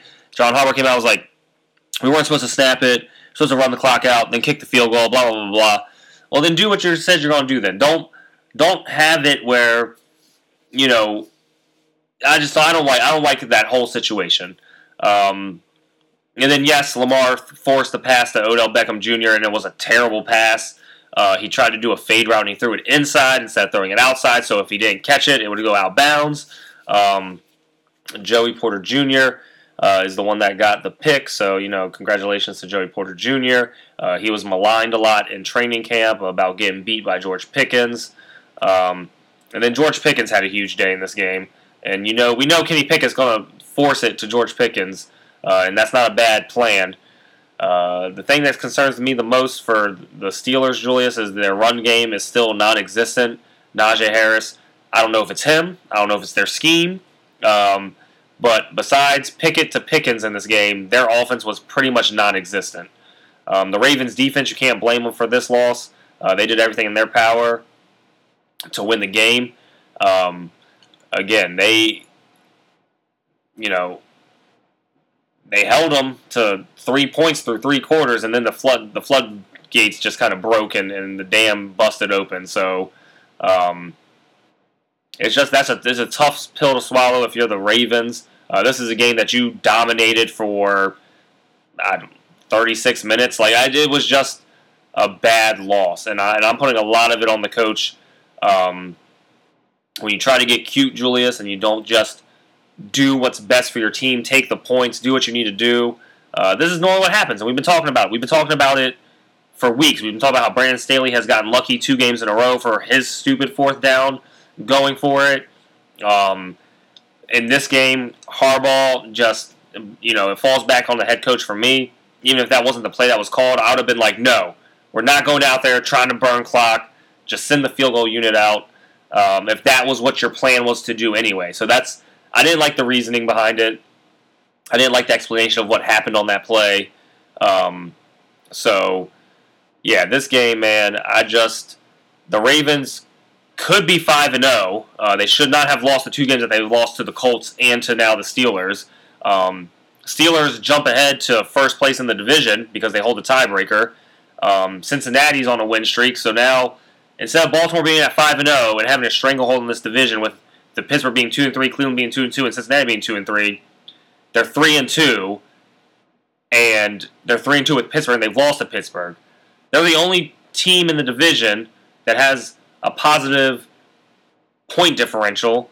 Um, and it just well, besides Cleveland, Cleveland seventy six and sixty, but again, Cleveland was on a bye week, so uh, but Pittsburgh's leading the division. They're they're they're 79 and 110. 79 points for, 110 points against. It just doesn't like it just doesn't make sense. And so you can't lose these games as a professional football team, and you can't lose them the way that you're losing them.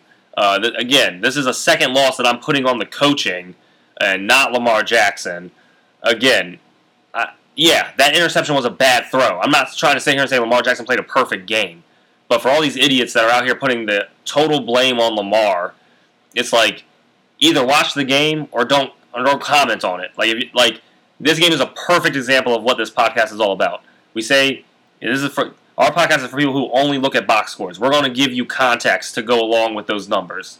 If you didn't watch this game, Lamar Jackson had seven to eight dropped passes that would have resulted in a much different game. This game probably would have been 31 to 17. Um, that's all I got to say about Julius. I'm, I'm, tired of these random takes that people have about this guy sucks and this guy doesn't. Uh, it, just, it like the the goalpost moves so much for quarterbacks, and we know why. We know why mainly it moves for quarterbacks, and I'm just tired of. We've been talking about it for three years. Um, I'm just or two years. I'm just tired of it, and and and it just it's just getting old at this point. Like if you don't like a player, fine, but like to to to say that they're overpaid and they suck and blah blah. I don't hear that about. You haven't heard. I haven't heard that about Joe Burrow all year. They keep saying, "Oh, his calf injury, his calf injury." Joe Burrow has looked like shit through four games. He had a good game this week, but he looked awful for four. No one was saying he's overpaid. He's the highest paid quarterback in the league. So like, why is there such a big differential here? And Joe Burrow has much better weapons at wide receiver, so and running back. So like, let's be honest. Like, we know what it is. I'm I'm tired of it, and I'm done talking about it.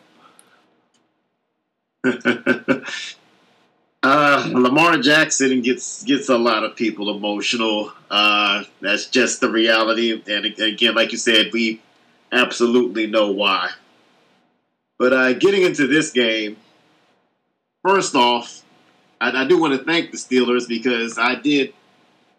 No, you know, that's my bold prediction is that they were going to win this division, and it's still not looking great for Pittsburgh. it's not like they were great this game.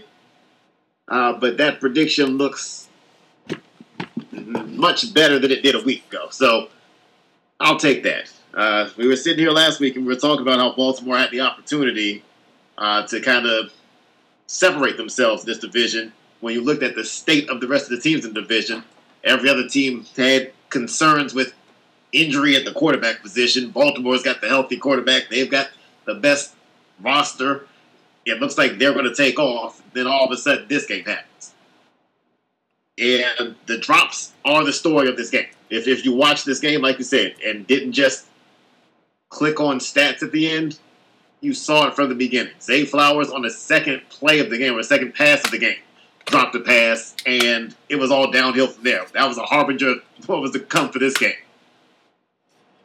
You mentioned Mark Andrews, uh, the touchdown that he had, it went through his hands. It was high and it had some smoke on it.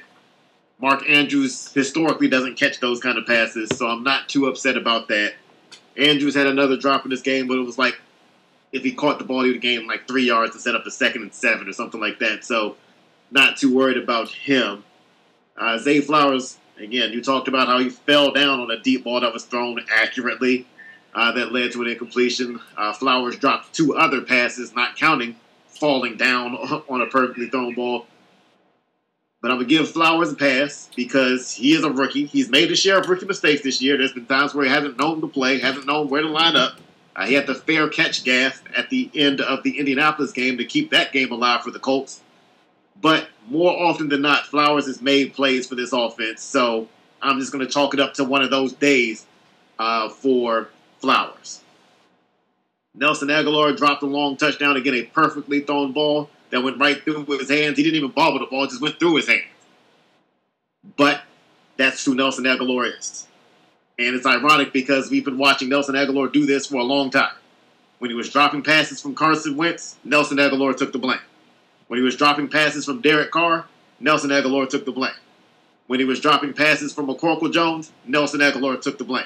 All of a sudden, you drop passes from Lamar Jackson, and it's Lamar Jackson's fault. That's just the world we live in. That's it's funny to me. The guy I'm disappointed in is Rashod Bateman because Nelson Agholor again. We know who he is. That's that's on the front office making that move. Zay Flowers again. He's had better days. Rashod Bateman is the one who I was high on and has shown very little when he's been healthy, which has been rare the touchdown pass that he dropped, that's just too easy. It's too easy of a play to make. You don't make it. You know, and I hear people say all the time, well, if Lamar's that good, he should just be able to overcome that. Bateman's drop was on third and goal. You, you can't overcome a third and goal drop because now the decision is in the coach's hands and the coach is elected to kick a field goal. You can't you can't overcome that. Catch the ball.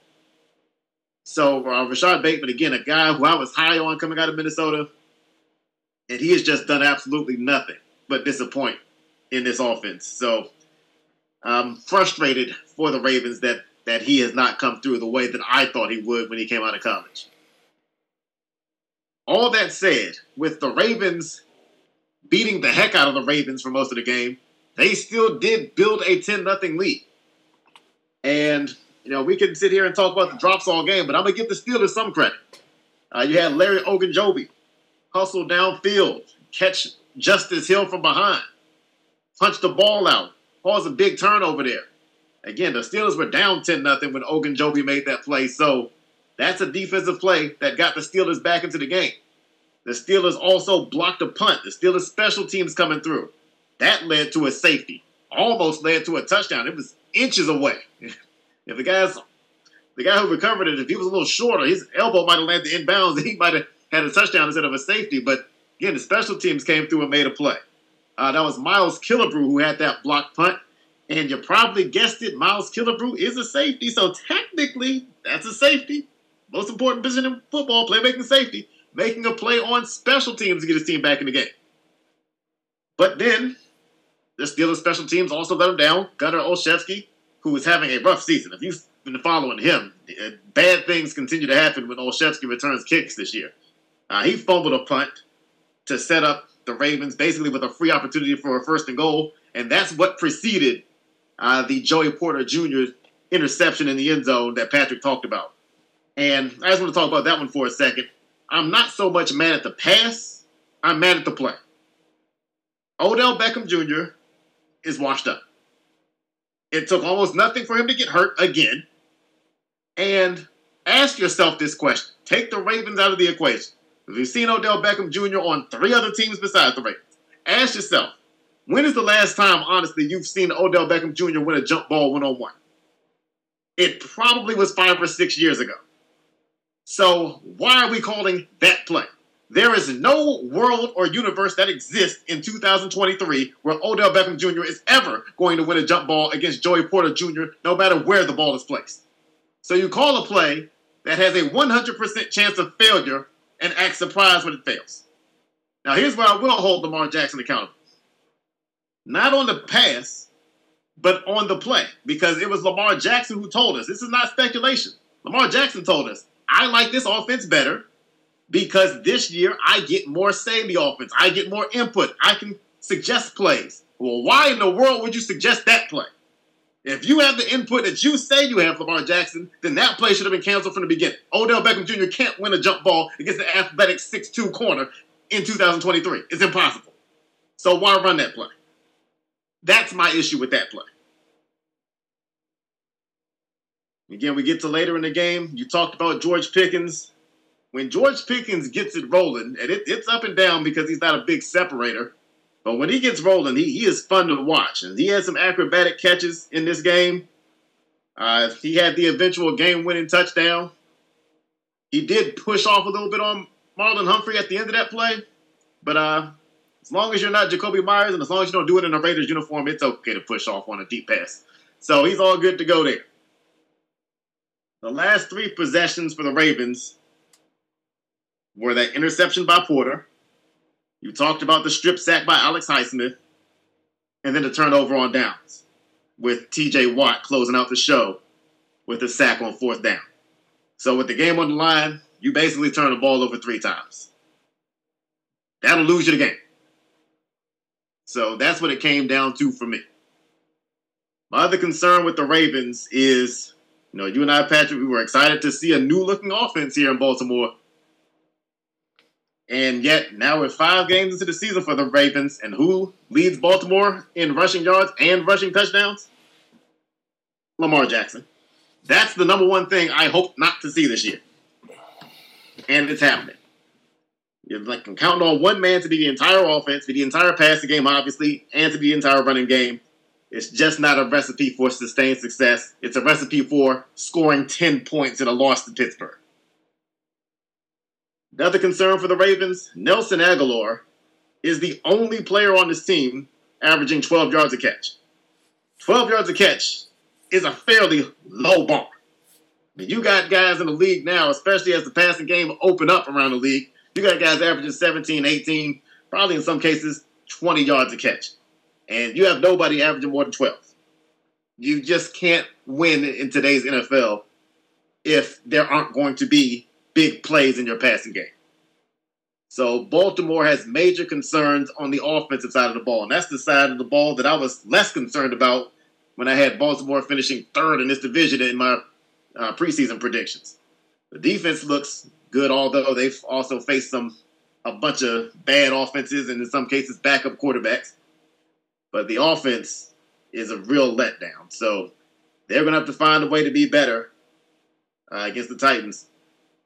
As for the Steelers, this is a huge win. You get to go into the bye week feeling good about yourself. And again, it's it was ugly, but if you're Pittsburgh, when's the last time a Pittsburgh Steelers team has been about power points? So they'll take it. They're in first place. They get to sit back and see what happens in the division next week. They got to feel good about themselves. Moving on, but staying in the division. The Cincinnati Bengals able to knock off the Arizona Cardinals, the always feisty Arizona Cardinals, 34 20. Ja'Marr Chase, Mr. I'm always open. He talked the talk, he walked the walk. Came into this game with no touchdowns, he left this game with three. He also had 15 catches, a Cincinnati Bengals record, 192 yards. It's a monster game from Ja'Marr Chase. And all year long, through four weeks, we've talked about Cincinnati and how bad this offense has been, particularly to start off games. This game was the total opposite. First drive of the game, Joe Burrow goes seven for seven with the touchdown. Three of those completions to Ja'Marr Chase. Now, he's still a little bit concerned at that point because although it was seven for seven and the offense looked smooth, there still wasn't that explosive throw. There still wasn't that vintage Burrow throw or play that reminded you of why we've been high on Joe Burrow for the last couple of years. You go back to Josh Dobbs and what he did on the other side of the ball. Cardinals fell behind early 10 nothing. But Dobbs engineers a drive to keep him in the game. That was a perfect pass, uh, 25 yards to Marquise Brown for a touchdown. Uh, good looking catch as well by Brown. I got to give him credit. And uh, Arizona was able to score another touchdown and actually took a 14 10 lead. They were helped out by a personal foul penalty on a punt return. So, uh, again, special teams affecting the game once again uh, basically helped Arizona get another touchdown. So, the Cardinals, again, those feisty Cardinals, they had a 14 10 lead in this game. Uh, with two minutes left in the first half, the Bengals go for it on fourth and goal. Again, Patrick's favorite thing. They don't get it. But they do leave the ball right on the goal line for Arizona. Josh Dobbs comes out, hadn't thrown an interception all year, but he's thrown out of his own end zone. Feels a little rushed. His first interception of the season is a short pick six. And now, when you thought you were going to go into the halftime with at least a four point lead, now you go into the half trail. And by the way, Dobbs finished the first half 0 for his last six with that pick six. So he kind of fell apart in a way that we haven't seen him fall apart at the end of the first half of this game.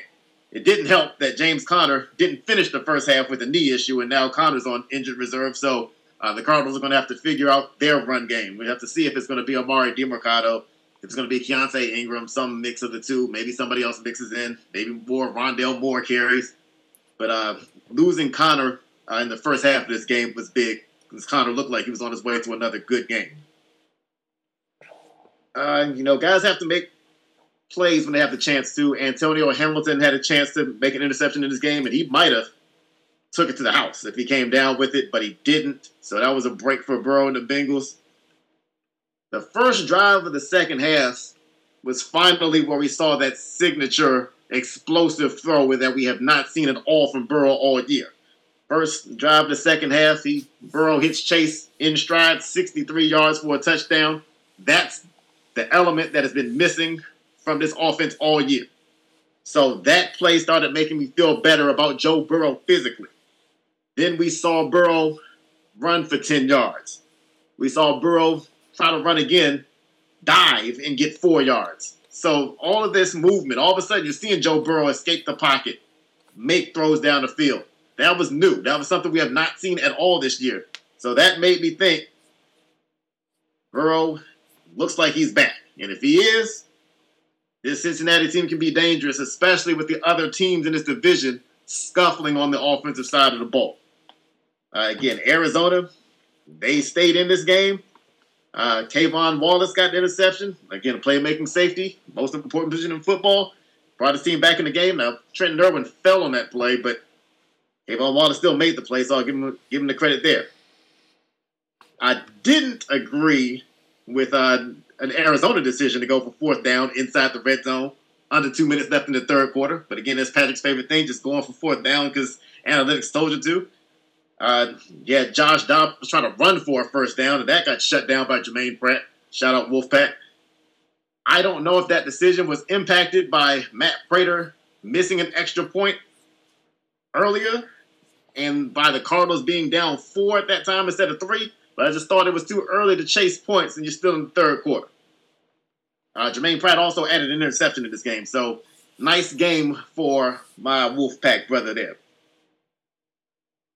So again, this is the best Cincinnati's offense has looked all year. This is the best that Joe Burrow has looked. This is the best that he's looked in terms of his mobility, in terms of his accuracy on the deep ball. This is what I was waiting to see and we'll see if it continues. But for one game, all is good for Cincinnati. One interesting note for them: you assume with Tee Higgins out of the lineup uh, that Tyler Boyd would step into that wide receiver two role. But in this game, it was Trenton Irwin, and although he did fall and now turned into an interception, outside of that, uh, Irwin had a pretty good game. So uh, that's interesting to see, especially if Higgins misses more time, to see if Irwin stays in that uh, wide receiver two role, or if that was just a one game thing based on matchups. Uh, Cincinnati has an interesting matchup coming up against Seattle. It's a rested Seattle team, a Seattle team that is young in the secondary, so maybe there's chances if this Bengals offense really is back. We'll see. And those, again, those feisty Cardinals, I have to keep calling them that because they have stayed in every game. Even this game is closer than the score might indicate.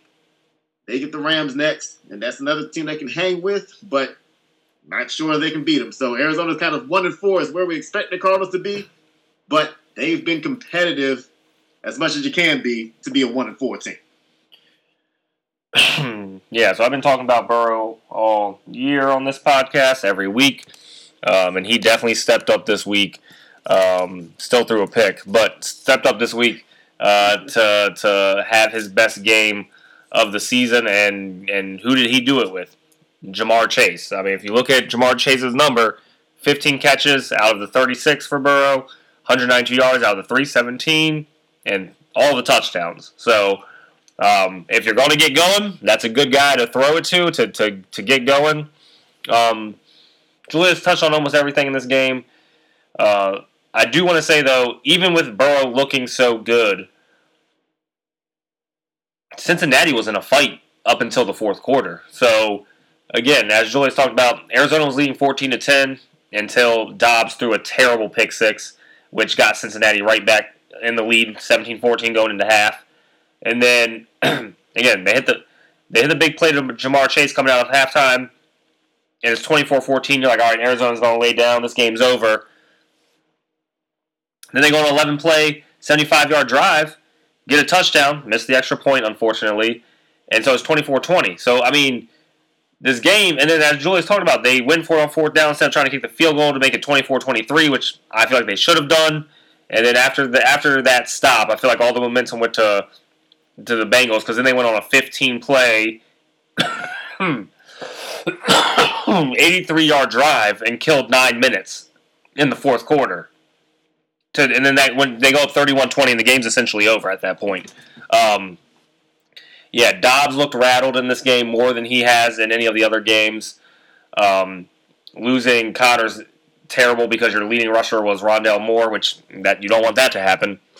Um, but yeah, this game just again it just it just sucks uh, for Arizona because I feel like they're definitely playing as hard, like you said, they're playing as they're probably playing harder than a lot of these other teams that are one for, like the Patriots. Like Arizona's been more competitive than the Patriots.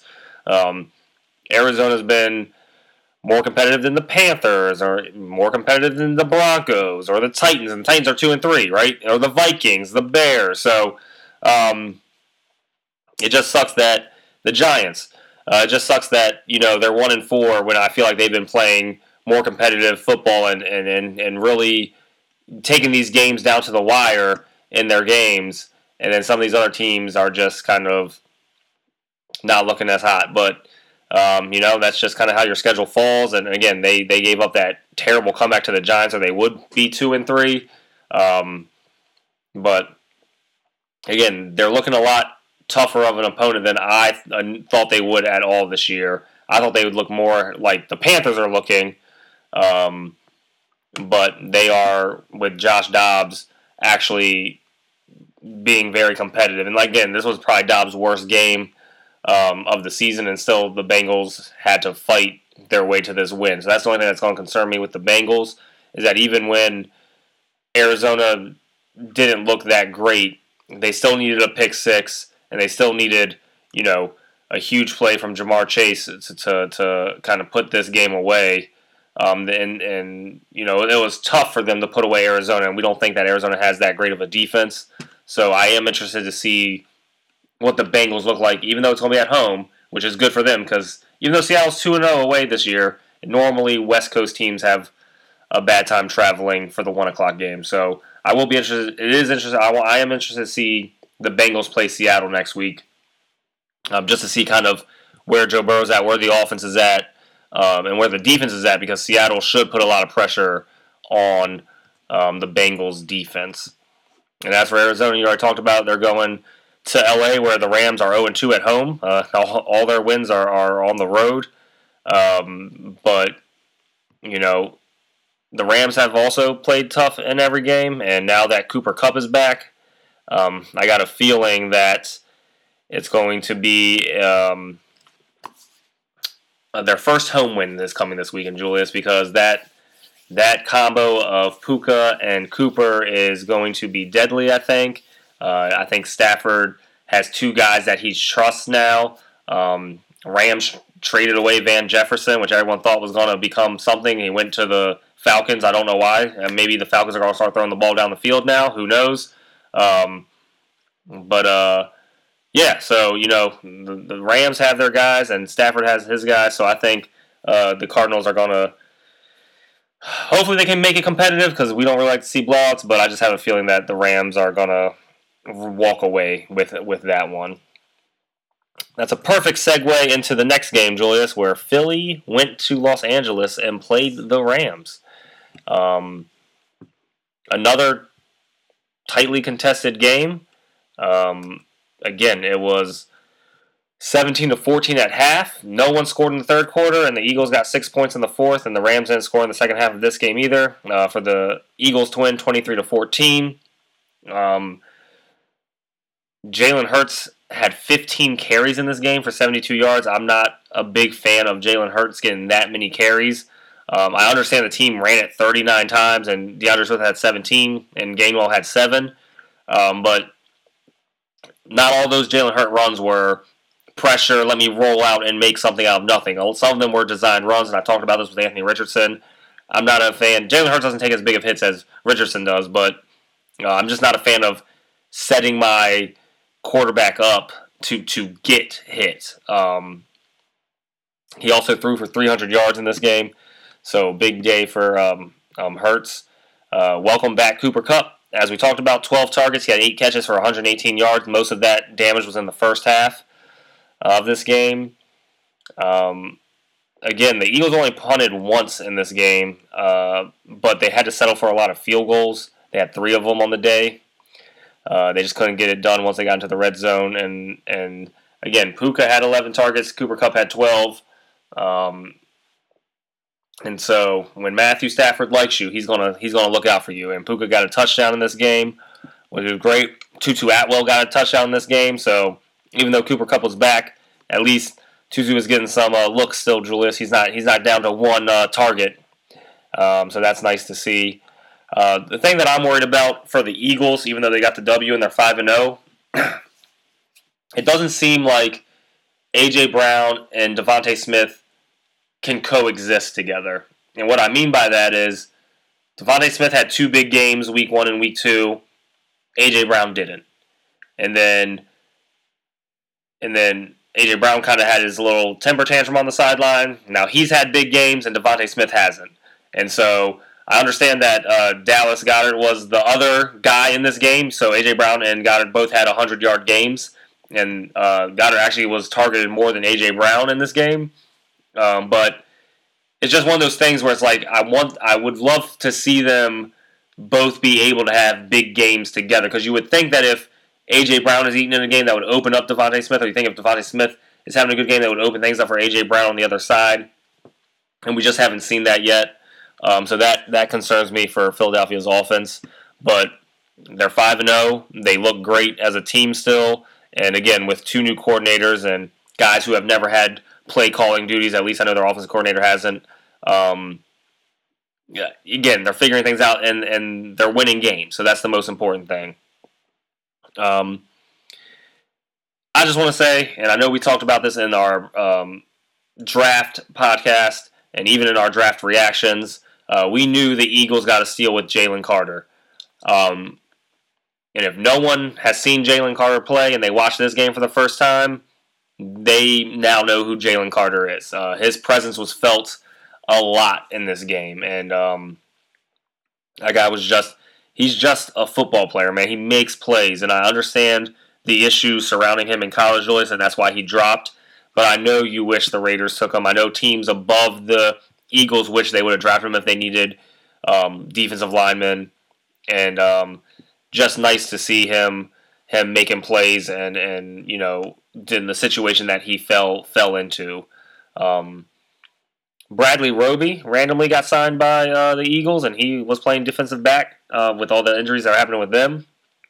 he had a pretty good game. I uh, just figured I'd shout him out since uh, you know wasn't really playing, got signed, and now he's uh, back there in the backfield. So shout out to him. But um, yeah, man, uh, you know you can't really make Aaron Donald be quiet. And, and Aaron Donald had a pretty quiet game uh, in this game, and that's just credit to how good the Eagles' offensive line is. And we talk about all the time, Julius. If you can build in the trenches, your team is normally going to be pretty good and that's why I think the Eagles. I think the Eagles, San Francisco 49ers uh, NFC Championship game rematch kind of looks like that's where we're headed, and I'm excited to watch it. I think these two teams fully healthy playing each other, hopefully, uh, would be it's going to be um, entertaining, man. I, I can't wait to see that. But uh, the Rams again, you know, just ran into a juggernaut in this game and couldn't get it done. Uh, they kept it competitive as long as they could, and not scoring in the second half. You're not going to win a lot of games uh, doing that. So, um, you know, again, I'm excited to see Cooper and Puka play together this season. I hope that they both stay healthy and can keep playing together because I think it's going to be exciting. I think the Rams team, this Rams team, can actually make a little bit more noise than we anticipated uh, with those two playmakers um, playing, Julius. Uh, yeah, so uh, to one of the points you made, we know earlier this season we saw AJ Brown pouting on the sidelines during a win about not getting the ball, and all of a sudden, bam! It seemed like every pass went his way, especially at the beginning of the game the next week. Maybe Dallas Goedert did the same thing. Maybe not in the public eye, but maybe Dallas Goedert behind closed doors said, "Hey, where are my looks?" uh, because Goedert came out on the first drive. On the first drive alone, Goedert had four catches for 45 yards and a touchdown. Uh, especially in this era, that's a great game for a tight end. And that was Goedert's first drive of the game. Goedert came into this game with 88 receiving yards on the season in four games. He had 117 yards in this game. So it felt to me that something changed and that Goedert must have said something because we know how this offense responds when a player starts complaining about not getting the ball. So uh, that was notable to see. And it's, it's good that the Eagles remembered him because Goedert is one of the toughest tight ends to uh, match up against. So uh, why you're not using him in the offense uh, in the passing game, it, that surprised me. But the Eagles remembered they had that weapon this week. Uh, as you talked about, this was the debut, season debut for Cooper Kupp. Uh, just in case there was any question on whether or not he'd be eased back in, he had five catches for 56 yards on the first drive for the Rams. So uh, Kupp thrown right in the mix right away. And, you know, when we have these conversations for best wide receiver in the league, and you talk about Tyreek Hill, and talk about Justin Jefferson, maybe uh, Davante Adams or Ja'Marr Chase or Stefon Diggs, guys like that get thrown in the conversation. Just just don't forget about Cooper Kupp. I'm not telling you he is the best. I'm telling you that there's not a case to say he's definitely not the best. So he just he just needs to be in that conversation, and this is where kind of the reverse discrimination comes in to some degree because I feel like if Cooper Kupp was black, he'd be in that conversation. Uh, because, but because he's a white guy and he's a white guy who played college at Eastern Washington, he, he doesn't get that type of love. But uh, he needs to be in, in, that conversation, and there's a reason why Matthew Stafford throws to him a lot when he's out there. But uh, as I told you last week, just because Kupp was coming back, that did not mean Nacua was going to all of a sudden disappear.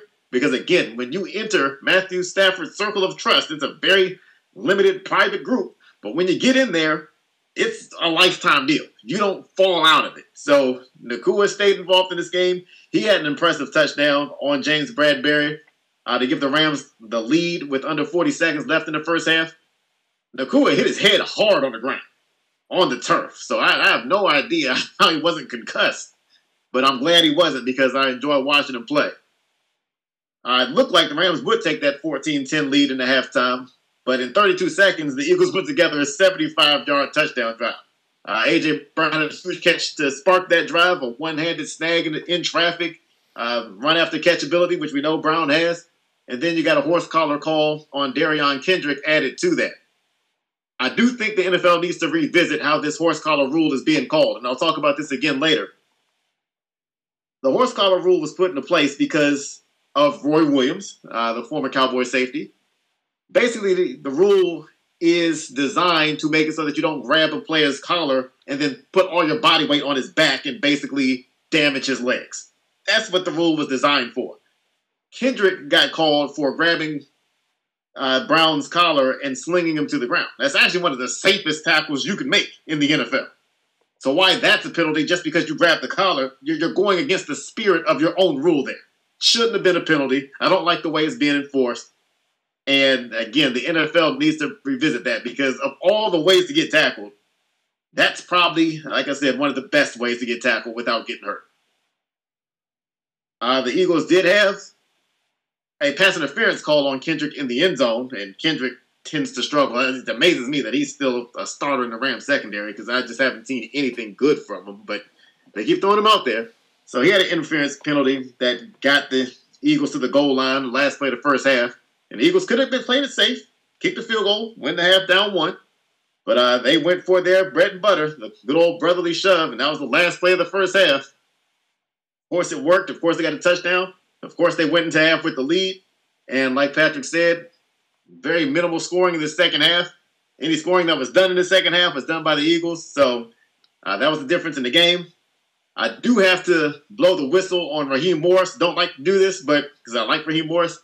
But uh, there was a play in the second half, and I just told you how the game started out for uh, Dallas Goedert. There was a play in the second half where Michael Hoecht was lined up one on one with Dallas Goedert. Again, after he's shown you that he's heavily involved in the passing offense in this game. For those who don't know who Michael Hoecht is, it's a defensive lineman who wears number 97. When you wear number 97, you are telling the coaches, I can't cover anybody. So why he's away from the line of scrimmage, lined up on a move tight end, is beyond me. And the result of that play was a 49 yard catch down the sideline for God. So I got to blow the whistle because that's just this is idiotic for that matchup to ever ever take place. Raheem Morris, I, I know you know this, but I'm just going to remind you: the guy wears number 97. He can't cover people one on one, not in the passing game. Fortunately for the Rams, that drive ended in a Ahkello Witherspoon interception where he made a fabulous acrobatic play right at the goal line to come down with the interception. So they got bailed out for making that dumb play, but we still have to blow the whistle on that. But again, nothing to report as far as the offense in the second half of this game. Uh, just some notes in this game. Uh, for Matthew Stafford, 85% of his passing yards were to, uh, to Cooper Kupp and Puka Nacua. So, like I said last week, even with Kupp's return, there's still going to be space for Nacua, but is there going to be space for everybody else? The answer is no. Atwell did get a short touchdown in this game. That's what he's going to have to rely on because the targets are going to dry up. Tyler Higbee, the targets are going to dry up. Van Jefferson, yeah, you can't get traded because you're not getting the ball with these two in place anyway. So this is going to be as heavy of a two-man attack as you're going to see anywhere in the league moving forward. And that just again that happens when you get that Matthew Stafford circle of trust. Everybody else ceases to exist. So again, that's why I'm not all I'm not impressed that oh Stafford's the, the quarterback when Calvin Johnson had a, a record for yardage in the season, or even when Kupp had a record for yardage in the season, because that just means that Stafford locks in on one guy. That's not anything new. Now he's locking in on two guys. But the rest of the offense, y'all can forget it.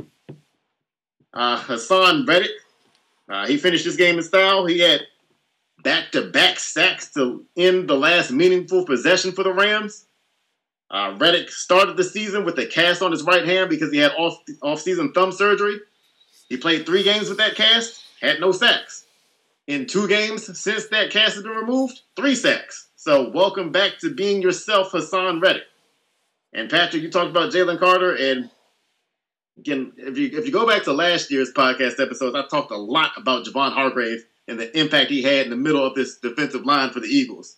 You lose him, that's supposed to be a gigantic loss in free agency. How much of a luxury is it to just be able to slide Jalen Carter into that spot and say, go be what Javon Hargrave was last year, and then some? I mean, just, just amazing how things break for good teams. Good teams have good breaks in the draft, bad teams do dumb things in the draft to create those breaks for the good teams. That's just how it goes. And lastly, Jalen Hurts led both teams with 72 yards rushing. I don't like that. Again, the Eagles have a stable of good to competent running backs. They don't need Hurts to be the leading rusher. And it's not just that Hurts was the leading rusher. If you watch this game, a lot of Hurts's runs came at the end of the game when the Eagles were just trying to kill the clock. That that's when you should put in a Rashaad Penny or somebody. Why'd you even sign him? Why is Hurts the guy that you want taking extra hits at the end of a game just to bleed the clock? It made zero sense, and I, I just get concerned as, that the Eagles didn't learn last year when Hurts got hurt towards the end of the season that they're making the same mistake. So just something to keep an eye on. I don't like it at all. I hope the Eagles change it, but in reality, I know they're not. But uh, Eagles are five and zero, oh, so it's hard to to complain about anything they're doing. They're not going to change their ways, and it is what it is, whether I like it or not. Moving on to the New York Jets, who win the rare offensive coordinator revenge game against the Denver Broncos 31 21. Um, you know, this, this sums up Denver's season. Uh, first drive of the game for the Jets. The Denver defense does their job. They get a quick three and out. Two of the three plays that the Jets ran were negative plays. So you're feeling good about yourself if you're Denver.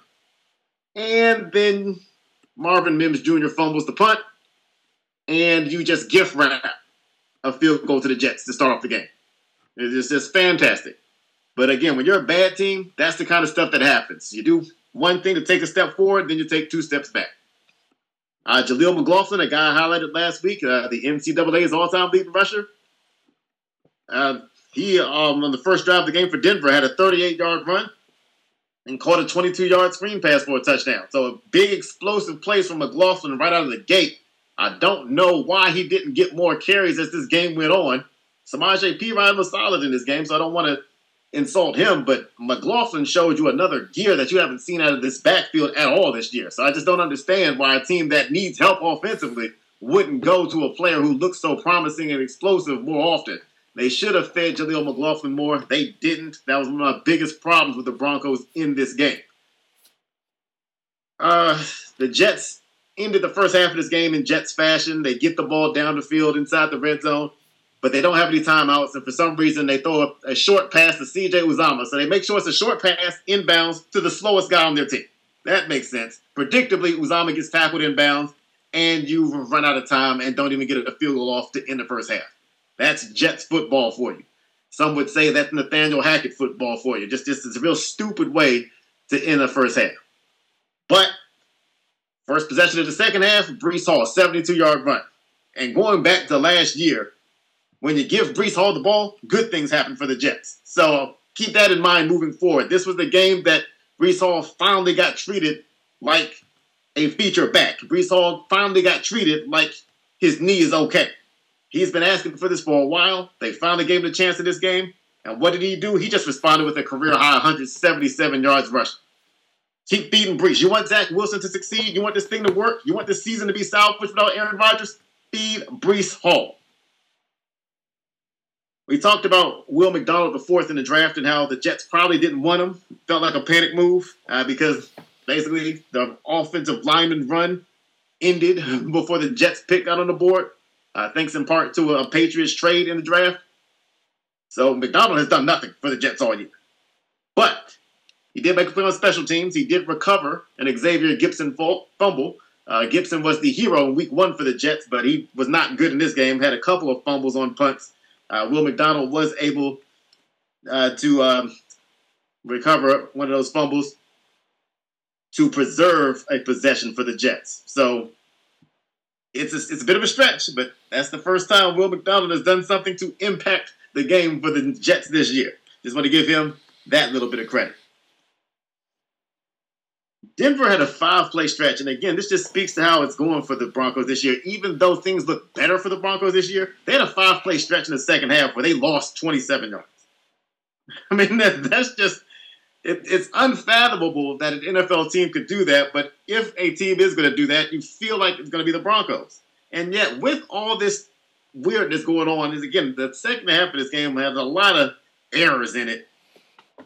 Denver gets the ball in their own three yard line. Thanks to a Patrick Surtain interception, an interception that he basically caught between his legs. Again, just a weird second half, a lot of goofy looking plays. So, with all the mess going on, Denver's still right there. It's 24 21. They've got the ball. They got a long way to go. but they at least have a chance to tie or win the game. That's when Quincy Williams, and I've been trying to talk about him more because his play deserves it. He came up with a couple of sacks in this game. The second sack led to a fumble that was recovered by Bryce Hall, not to be confused with Breece.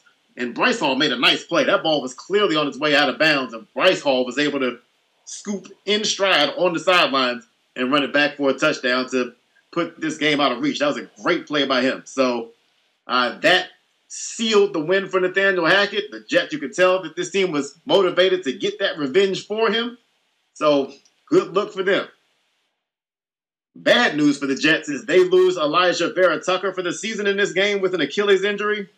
Again, there's just way too many Achilles injuries going on right now.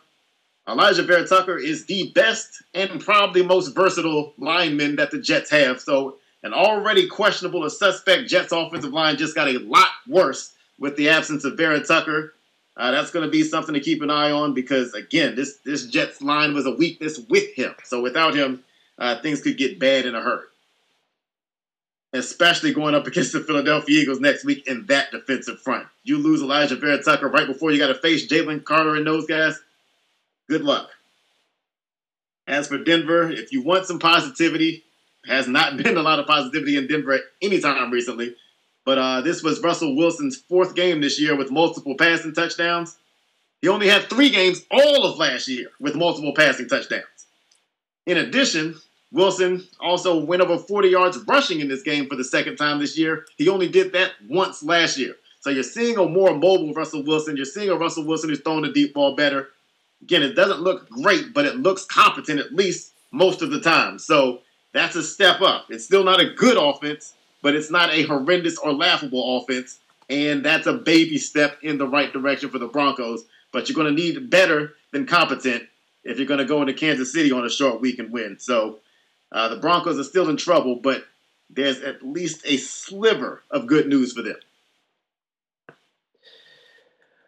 we disagree. I don't think the Broncos look better than they did last year. I think they look worse. Uh, you can't get 70 hung on you and tell me you look better. You can't lose to well, the... the, the defense looks way worse. Let me, let me be very clear. The Broncos' offense looks better this year. Uh, you can't lose to the Jets and tell me you look better. You can't throw an intentional grounding for a safety and tell me you look better. Um, I think Russell Wilson is this is the worst he looks he's looked in his career, and that's saying something because he looked pretty terrible with Nathaniel Hackett last year.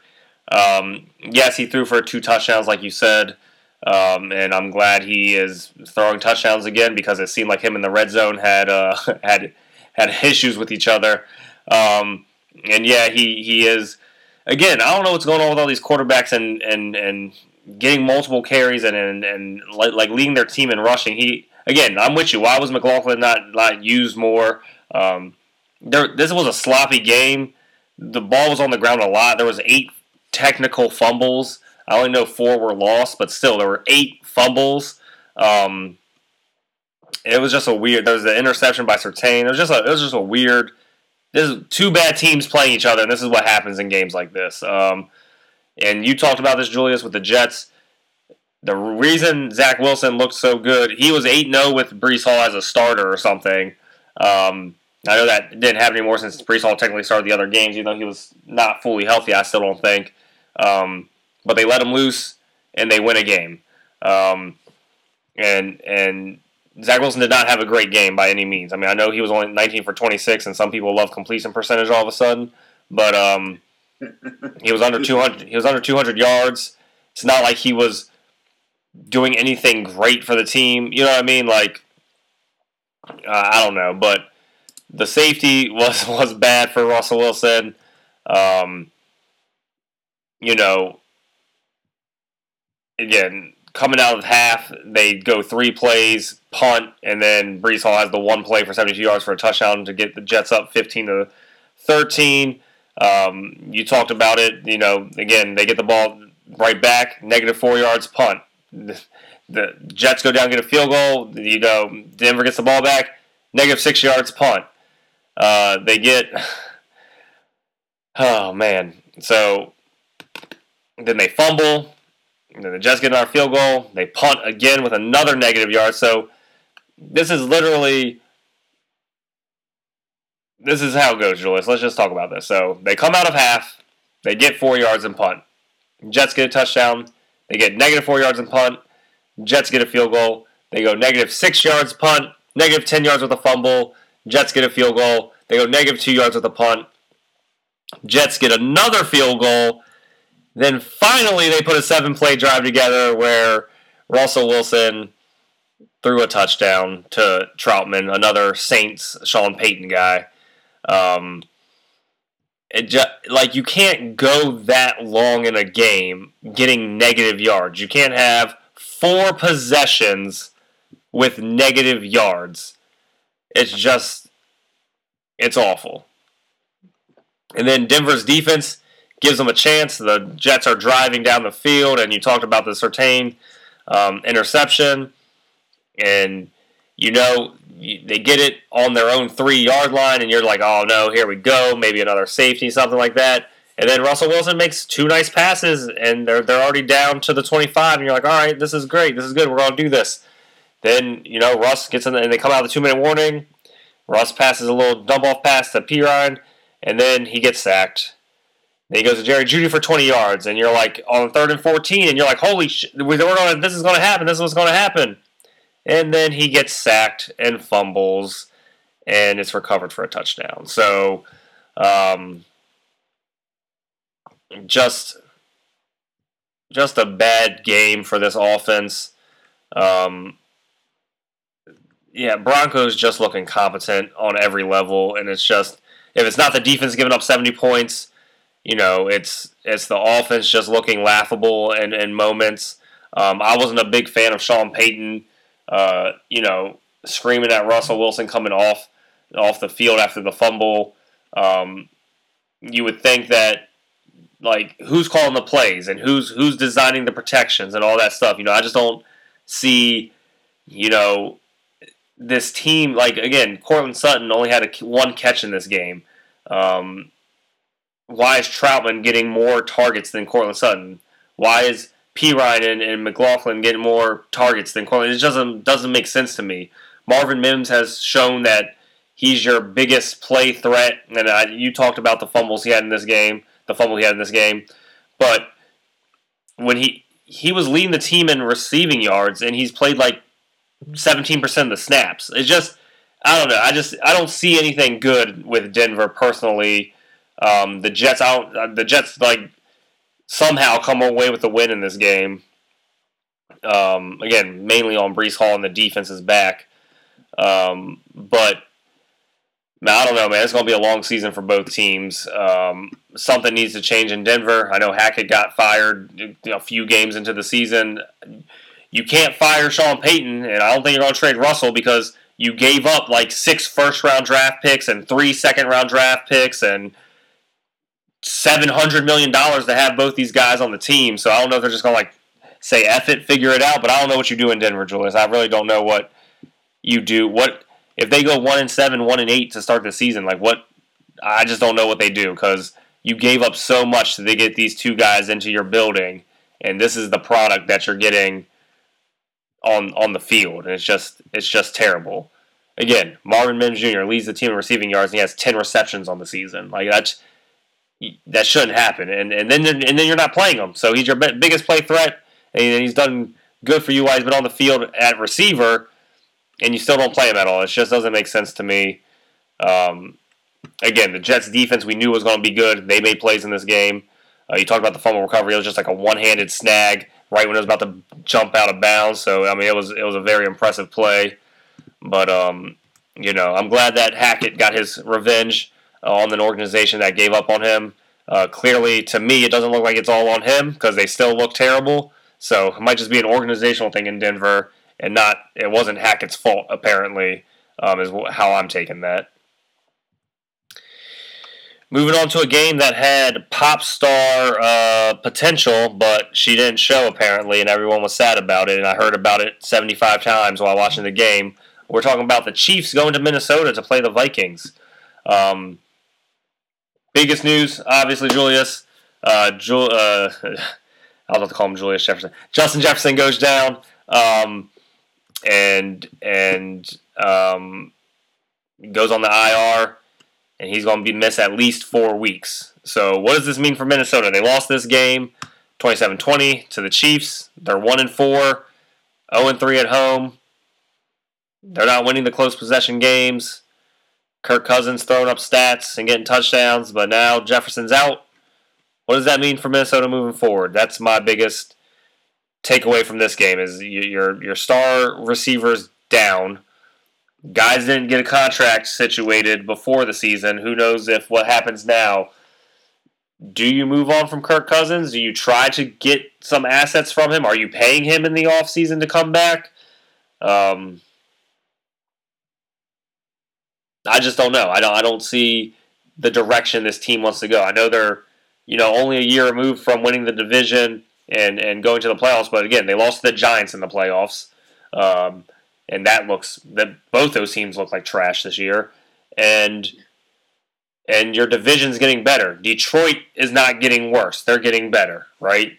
Um, you know, Green Bay is in growing pains, but they still look better than you. And then Chicago is Chicago. So I can't really say much about Chicago. But Thursday night looks like they're trending in the right direction versus Minnesota. So um, I don't. I just. I just don't know the direction of this team. We we talked about how bad the Vikings defense has been for years and how they needed to focus on that side of the ball, and we feel like they haven't. We said talked about it when they drafted Addison. Like we didn't think that made sense. Uh, I know he caught a touchdown in this game, and he's obviously going to have to step up now that, that Jefferson's hurt. But I just don't see the direction this team's going in, Julius. Uh, you know, I'm fine if you want Kirk to stay and get stats and do all that great stuff, and and and that's fine. But you're all, you're not winning games. And again, some of it's Kirk, a lot of it's the defense, and this offensive line is terrible. But they we talked about it all last year's draft, this year's draft. Who are they going to take on the defensive side ball? What are they going to do to to secure their defense? And then they do the exact opposite. So. Um, just confusing, and I really don't see where Minnesota's going in the in with the, with their team. Uh, moving over to Kansas City side, they had a real big scare when Travis Kelce went down. Um, I don't know what shot they gave him, um, but a lot of people probably want to get their hands on that because I thought it might have been season ending. A lot of people might have thought it could have been an ACL. They say it was an ankle, and he was back out there um, running around and call a touchdown. So I really don't know you know, if he's going to play tomorrow night, we'll see. Uh, but he finished this game and got a touchdown to, to win the game, got the game sealing touchdown. Uh, Rashee Rice got a touchdown this game, which I'm, I'm happy about because that was one of the guys I said to keep an eye on. I liked him a lot coming out of SMU. I thought he should have been ranked higher in the wide receiver rankings for the draft. Um, again, though, Patrick Mahomes threw this 30, 41 times, Julius, with 31 completion, only had 281 yards and that just seems like a weird stat line for a Patrick Mahomes team. A lot of shorter passes. Uh, again, Justin Watson is his deep target threat, which is just weird. Um, you know, I just it's just, just a different kind of offense. You know, it, it's not the Kansas City offense we're used to seeing. If Travis Kelce goes down, I don't like this team moving forward. So that injury is definitely a concern for me. Um, luckily for Kansas City, once again, they're division doesn't look great, so uh, they might run, away with that again. Um, but I will say, um, we talked about it, and we I, I, said that I like the way in the this defense was trending. And I said I thought Trent McDuffie was going to have a big year, and, and, he has been having a big year. Um, L'Jarius Sneed is stepping up.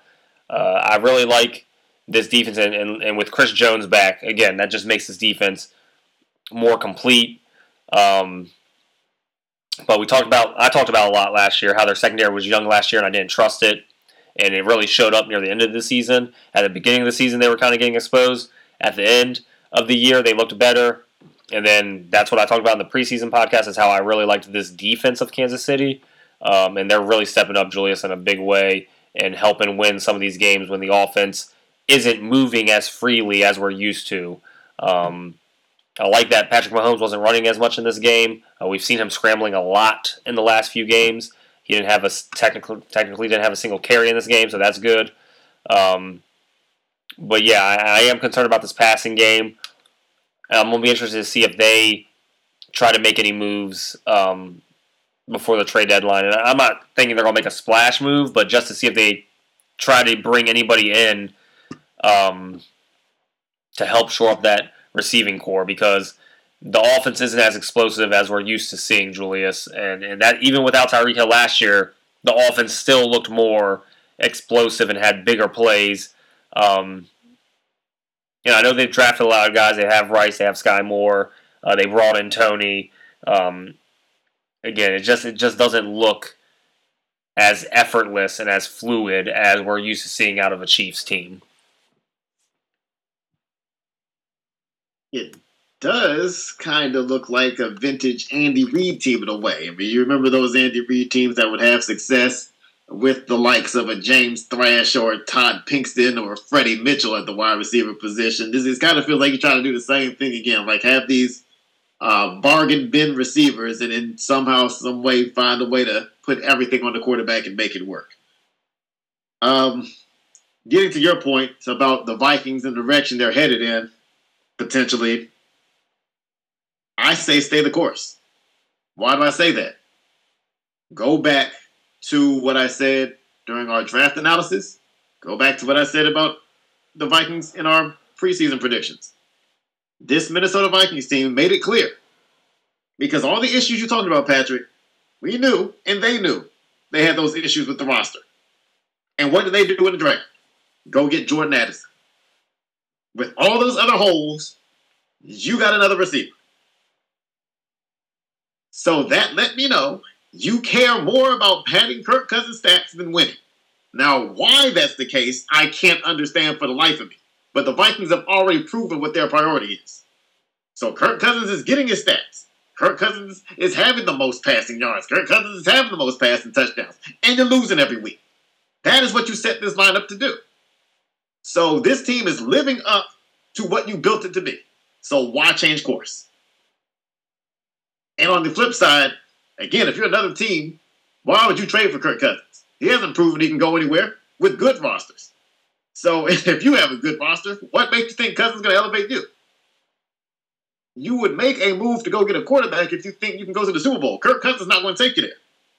So there's no reason for a team to trade for him, and there's no reason for the Vikings to trade him. So I say ride this thing out, let Kirk Cousins throw for 6,000 yards, and win three games. That's what you built this team to do. So getting into this game, again, again, the, the theme of this year, along with Kirk Cousins just getting his stats, empty calories, has been the Vikings turning the ball over. So, of course, on the first play from scrimmage, Josh Oliver fumbles. It's the eighth lost fumble of the season for the Vikings leading the NFL. So, again, this is what you built the team to do. Uh, credit to Justin Reid, He forced a fumble. Um, again, playmaking safety, most important position in football, right out of the gate, giving your team a starting uh, position uh, your first possession on a short field, an opportunity to score. And the Chiefs took advantage. They got an Isaiah Pacheco touchdown run. But to your point, Patrick, they got a short field. It still took the Chiefs nine plays just to get 45 yards. So that's not the Chiefs' offense we're used to seeing. Again, even compared to last year, it's not the Chiefs' offense we're used to say, seeing. It has to be methodical. It has to be slow. It has to be three, four, five, six yards at a time because you don't have a bunch of dynamic players. Pacheco is proving to be a dynamic player, but in the passing game, uh, you're really lacking there. The Vikings needed a, a, spark from their special teams after scoring a couple of field goals, so they were able to get that on a fake punt. That was one of their more impressive offensive plays in the first half. That uh, converted a fourth down and led to a Jordan Addison touchdown. So again, the guy you drafted uh, he's doing his part. He is tied for the team lead in touchdown catches with Justin Jefferson. So you're getting everything you wanted out of Addison. You're getting everything you wanted out of this team. You're just not winning. Uh, you talked about the Kelce injury scare. He came back, and on the last Chiefs scoring drive, which happened in the third quarter, the Chiefs didn't score in the fourth. Uh, but in the third quarter, Kelce made a couple of key plays. Mainly, he ran an impromptu slant while Mahomes was scrambling around. That converted a third down, and that's one of those plays where – you just have to be playing with each other for a long time for that play to work. Uh, for Mahomes to run around and scramble, and for Kelce to know I need to run a slant here, even though that wasn't the play that was called, and for Mahomes to know my man Kelce's going to run a slant and he's going to be there where I need him to be. I mean, that's just two guys basically operating with a symbiotic mind. That's chemistry in its finest form on a play that you can't call in the huddle. And then, of course, Travis Kelce, for whatever reason, is left wide open. He found a soft spot in the defense uh, for a touchdown. And of course, when Kansas City's near the goal line, you just ignore Travis Kelce. Uh, great job, Vikings, there. Uh, ridiculous. Alexander Mattison. He did catch a touchdown in this game, so I don't want to bash him completely. But boy, if you watch this game, he dropped a perfectly timed screen pass that could have tied the game. I mean, I'm talking about it. It would have been about a 20, 22 yard touchdown, but there was nothing but other Vikings and maybe one Chief in front of him on the entire left side of the field. We've seen Mattison drop key, easy passes, and that trend continued. Uh, just just the unfortunate thing. But again, the Vikings, this is what bad teams do find a way to blow golden opportunities, and they did there. I am going to blow the whistle on Andy Reid. Last play of this game was a was a hail mary that never got off thanks to a Mike Danna sack. Why was Travis Kelce in the game? You talked about his injury scare, Patrick. You don't need extra snaps on defense for Travis Kelce you have you you like the defense, Patrick. We we talked about how we like these young defensive backs. Why do you need Travis Kelce back there to defend the Hail Mary? It, it's just ridiculous on a bad ankle. If you just need somebody tall back there, you got other tight ends. So just a dumb play. It ended up not mattering because again the play resulted in a sack. But I just thought that was a very dumb decision by Andy Reid. Uh, KJ Osborn again in the absence of Justin Jefferson, he had season highs with five catches for 49 yards. It'll be interesting to see how his role grows or re-expands. Again, Osborn had some nice moments last year, and I've talked about how I want to see him in an expanded role. So it'll be interesting to see if uh, that happens moving forward. Just how much more Osborn can be featured with Jefferson out of the way for a while. now, lastly, about this game, I want to address a silly, silly narrative out there uh, because there's a lot of people sharing footage of, oh my gosh, look at all the penalties the Chiefs got away with on the last play of the game, the last play that in some people's minds mattered. Let me explain a few things to y'all. Again, like Patrick said, that's why we have this show. We are here to give you the reality, not the fiction and the fantasy that some people are living in. Reality is this. One, people running a roughing the passer call on Kirk Cousins. Kirk Cousins got his arm hit on the play. That's roughing the passer if you're playing flag football. It's never been roughing the passer in the NFL. So stop crying about that. Ball may or may not have been pass interference. The ball wasn't that close to the receiver, so you could make a strong case that it wasn't catchable. Again, you're talking to a Raiders fan. You're talking to a guy who watched the Chargers end a game against the Raiders by having Josh Palmer push off on Jakorian Bennett uh, for a catch to end the game. Nobody complained and said the Chargers get all the calls. They just said that's how it goes. So I don't want to hear anybody crying about a pass interference call or non-call at the end of the game because you're not doing it when it happens for other teams. Thirdly, people had an issue with L'Jarius Sneed being told by the referees to put his helmet back on after the play. Let me be very clear about this. Learn the rules. If they did call that penalty on Sneed for taking his helmet off, Sneed took his helmet off after a fourth down play finished, which means Kansas City would have retained possession if they called the penalty. If you don't believe me, go watch the end of the Ravens Steelers game. TJ Watt took off his helmet after a sack on fourth down. They called it on TJ Watt, and the Steelers kept the ball because that's what happens in a dead ball situation. Learn the rules before you start crying. And lastly, in this game, the Chiefs were called for 10 penalties, the Vikings were called for four. Explain to me how that happens if the refs want the Chiefs to win. So again, Reality versus fiction. Get on the side of reality. Oh, by the way, who leads the league in penalties as far as the most penalized individual player in football? It's Jawaan Taylor, who plays for the Chiefs. Stop crying. Stop crying. I know you're sad because the Chiefs been good for five years. You loved it when the Patriots were good for 20 and they were caught cheating. But you're mad because the Chiefs are good for five. Weird. Stop crying. Now, some people who should be crying, Cowboys fans. You watched your Cowboys go into Santa Clara and get beat 42 to 10 by the San Francisco 49ers. George Kittle, again, you all know I consider him the best tight end in football. Uh, the Cowboys didn't get the memo. Kittle was wide open on the first position of the game for a touchdown, and that was a theme for the night. He had three wide open touchdowns. Uh, the Cowboys never caught on to the fact that you know George Kittle is actually a pretty good player.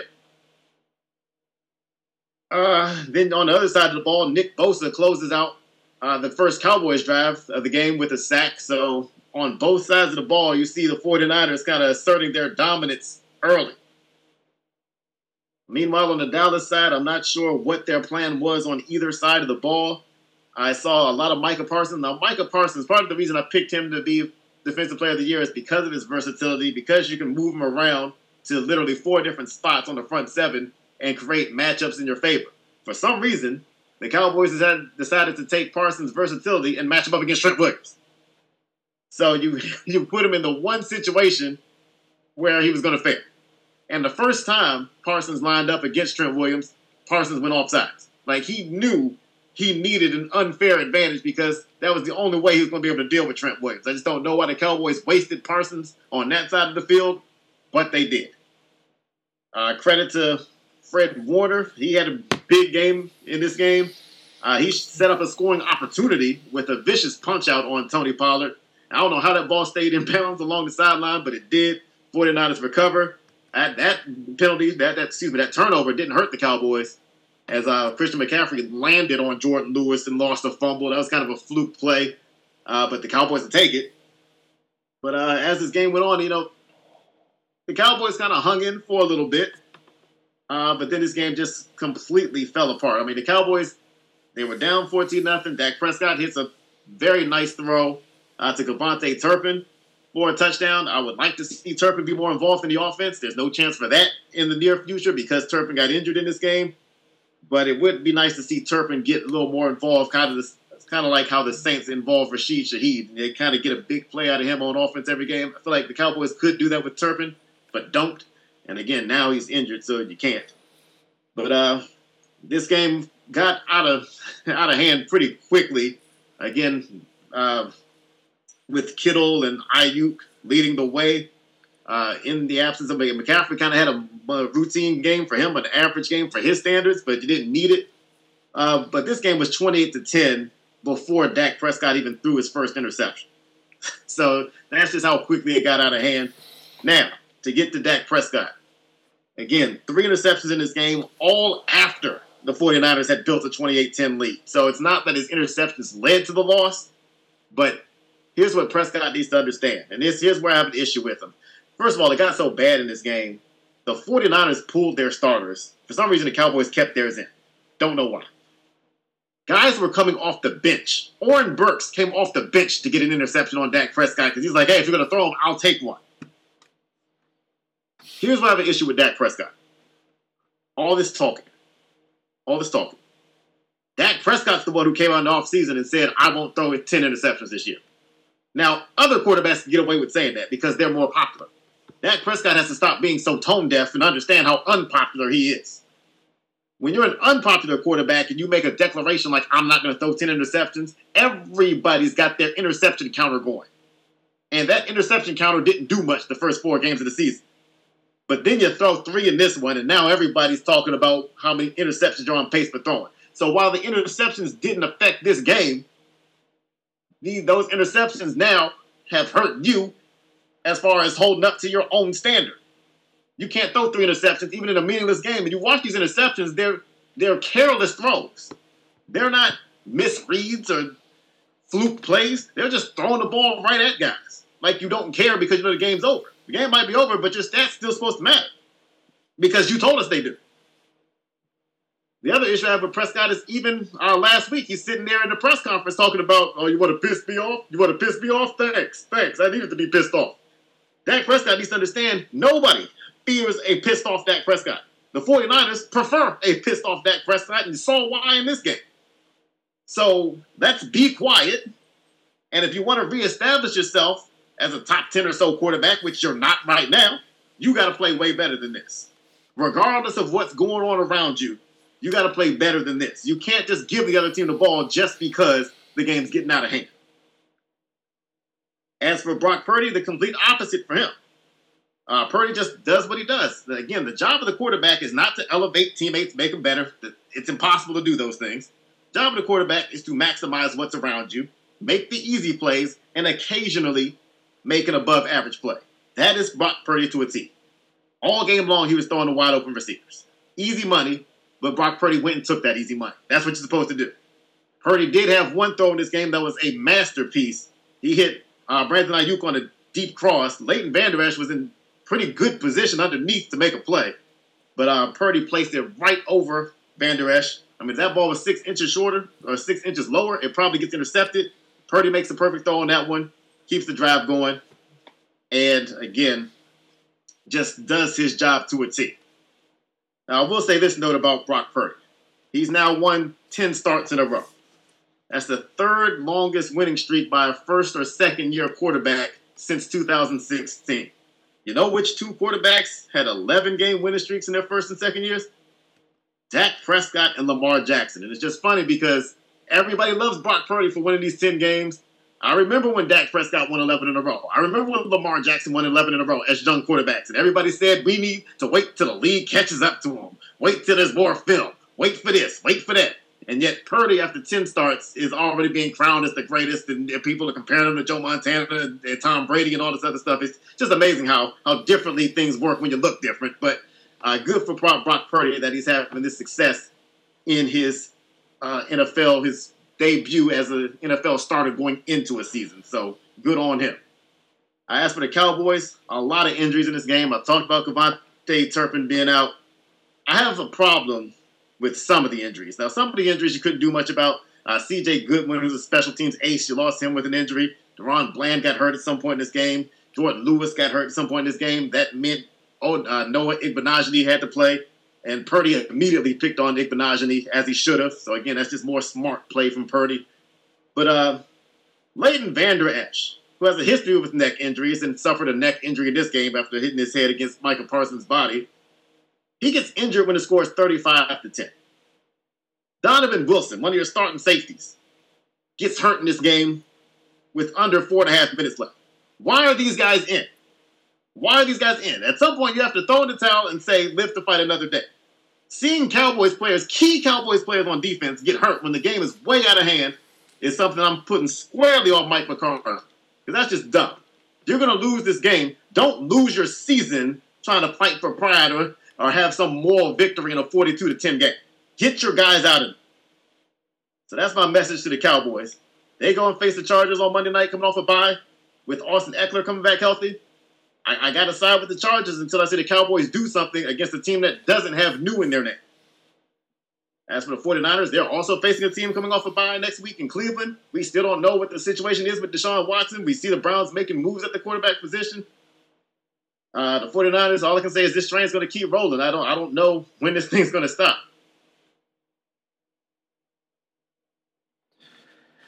Yeah, I, I mean, there's not much to talk about this game. It was complete domination from start to finish, and I'm with you. Mike McCarthy has literally lived off of his one Super Bowl that Aaron Rodgers got him.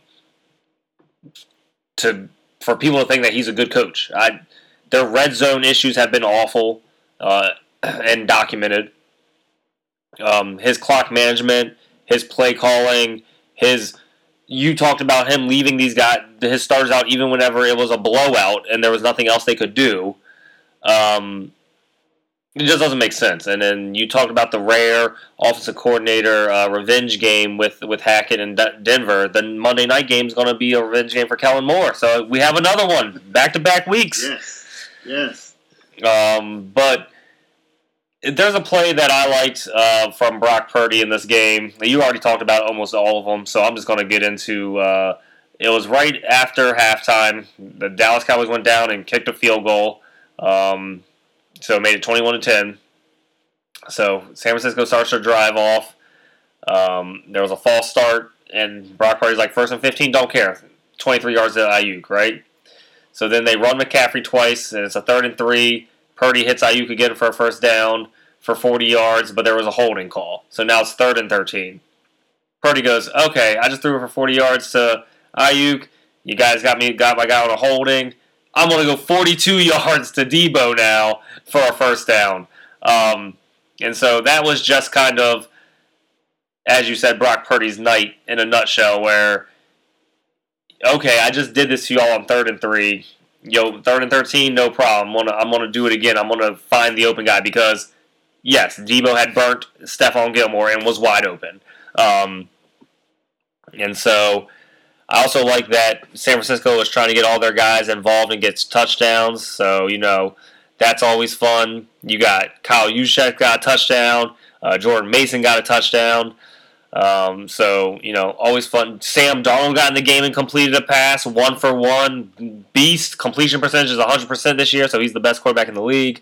Um, but, yeah, I, I'm with you. I don't know why Dallas kept their stars in for so long. I think this game for a lot of people who are riding the Cowboys saying that they're such a great team. Such great, I think this was an eye-opening game for them. Um, again, they lost to the Cardinals, so how good of a team is this really? And I was like, oh, that's just a blip on the radar. And they got completely blown out by a good team, so or a great team. So, um, how good are the Cowboys? I guess we don't really know, right? Are they a middle of the road team? Are they a good team that just got beat by a great team? or are they a bad team? I mean, I really don't know. I couldn't tell you. Um, you know, this defense will feast on bad offensive lines, as we've seen, uh, but then they didn't really pressure Brock Purdy in that much this game. Brock Purdy did whatever he wanted to do. Um, so again, I don't know where this team ranks. Uh, you know, if you ask me to do it, I top fifteen maybe. I just I don't know. You know. Um, but yeah, Aiyuk just catches first downs and just makes big plays. Um, my hate for the Cowboys has intensified even more after this game because they single handedly cost me my fantasy week, Julius. Um, I had DJ Moore. I had DJ Moore, and I still lost because Dallas let San Francisco's defense get 18 points, and they let George Kittle catch three touchdowns. You couldn't stop him on one of those? Come on. Jesus Christ. so that's where we're at, and um, and so nothing good to say about the Cowboys besides you let my my kicker kick a 50 yarder, so I appreciate you on that. But other than that, nothing good on the Cowboys end. They were completely dominated. Cooper Rush got in the game. They they let Deuce Vaughn get three carries. It's just not a good night um, for them on any aspect of the of the game. Um, again, Jordan Mason had 10 carries and got 69 yards on this team. So we know the run run defense is not a, is the weakest point for Dallas's defense. Um, Micah Parsons did absolutely nothing in this game. They they you know, I wonder if other teams, Julius, though, moving forward, if they will try and do the same thing the 49ers did. So I don't know if anyone notices during the game, but the 49ers almost all their run plays went to wherever Micah Parsons was lined up. And they just ran it right at him. And I and again, Micah Parsons isn't bad in run in run defense, but he is a smaller size defensive lineman slash edge rusher. And um and they were just being physical with him to probably tire his legs out and make him less effective on the pass rush, and it seemed to work. So I am interested, Joyce, to see moving forward um, if other teams try to implement that strategy if they can, right? Um, Chargers have a pretty good offensive line, and with Ekeler back, they should run more. Um, and I, am interested to see if they kind of utilize that same strategy because it really seemed to work for San Francisco um, in this game. And then Monday night was Green Bay at Las Vegas. And Joyce, this is your team, so I will let you uh, lead off, especially after a W. Yes, yes. Hey, it's been a month. It's been a month since I've been able to talk about a win. So let's let's get into it. Monday night football. The Las Vegas Raiders with a 17-13 win over the Green Bay Packers. And, you know, again, I'm excited to talk about a win for the Raiders, but at the same time, this game was as ugly as it gets, as far as I'm concerned. So excited, yes. Encouraged, nah, nah. Um, one thing I was slightly encouraged about is that the first pass of the game for the Raiders went to Michael Mayer. And again, I've talked about how the Raiders rookie class so far has done nothing. and for a team that keeps picking at the top of the draft, you would think at some point you'd bring in a rookie class that could do something. But uh, Michael Mayer, again, picked at the same part of the draft where the Lions got Sam LaPorta. And LaPorta is transforming the Lions offense. Meanwhile, Michael Mayer has been on a milk cart, if anybody uses those anymore.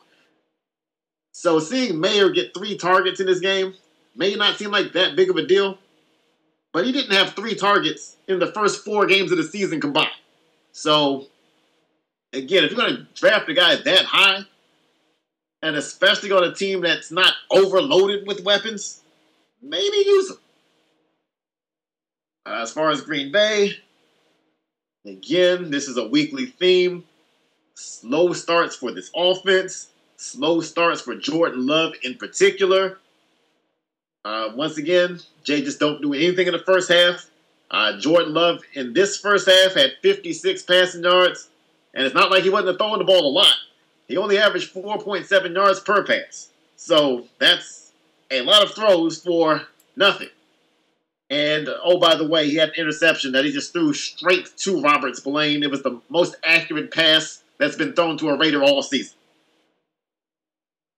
Green Bay, this is the third straight game now where they've gone into halftime with three points or fewer. It is hard to win games in the NFL. And again, they were able to come back and win one because they faced the Saints offense that was as inept as theirs was. But it's hard to consistently win in the NFL when you're going into every halftime with zero or three points. Now, on the Raiders side of the ball, back to them, just not getting the job done. Again, I talked about Robert Spillane getting an interception. You need to score a touchdown on that. The Raiders don't move the ball. They have to settle for a field goal. And Daniel Carlson gets his kick blocked by an offensive lineman. Seriously, I mean, Josh Nyman with the block. But, I mean, when's the last time you heard of an offensive lineman blocking a kick? I mean, that, that's the kind of thing that happens to the Raiders. That's the kind of thing that happens to bad teams. Uh, it's, it's, just laughable at times. So, you know, you go into the second half. Uh, Green Bay needs a spark. And who provides it? Jimmy Garoppolo does. He throws an interception. That's another silly pass that goes right to Rudy Ford. Rudy Ford makes the play. Most important position in football, playmaking safety. Ford able to give his team a bit of a spark.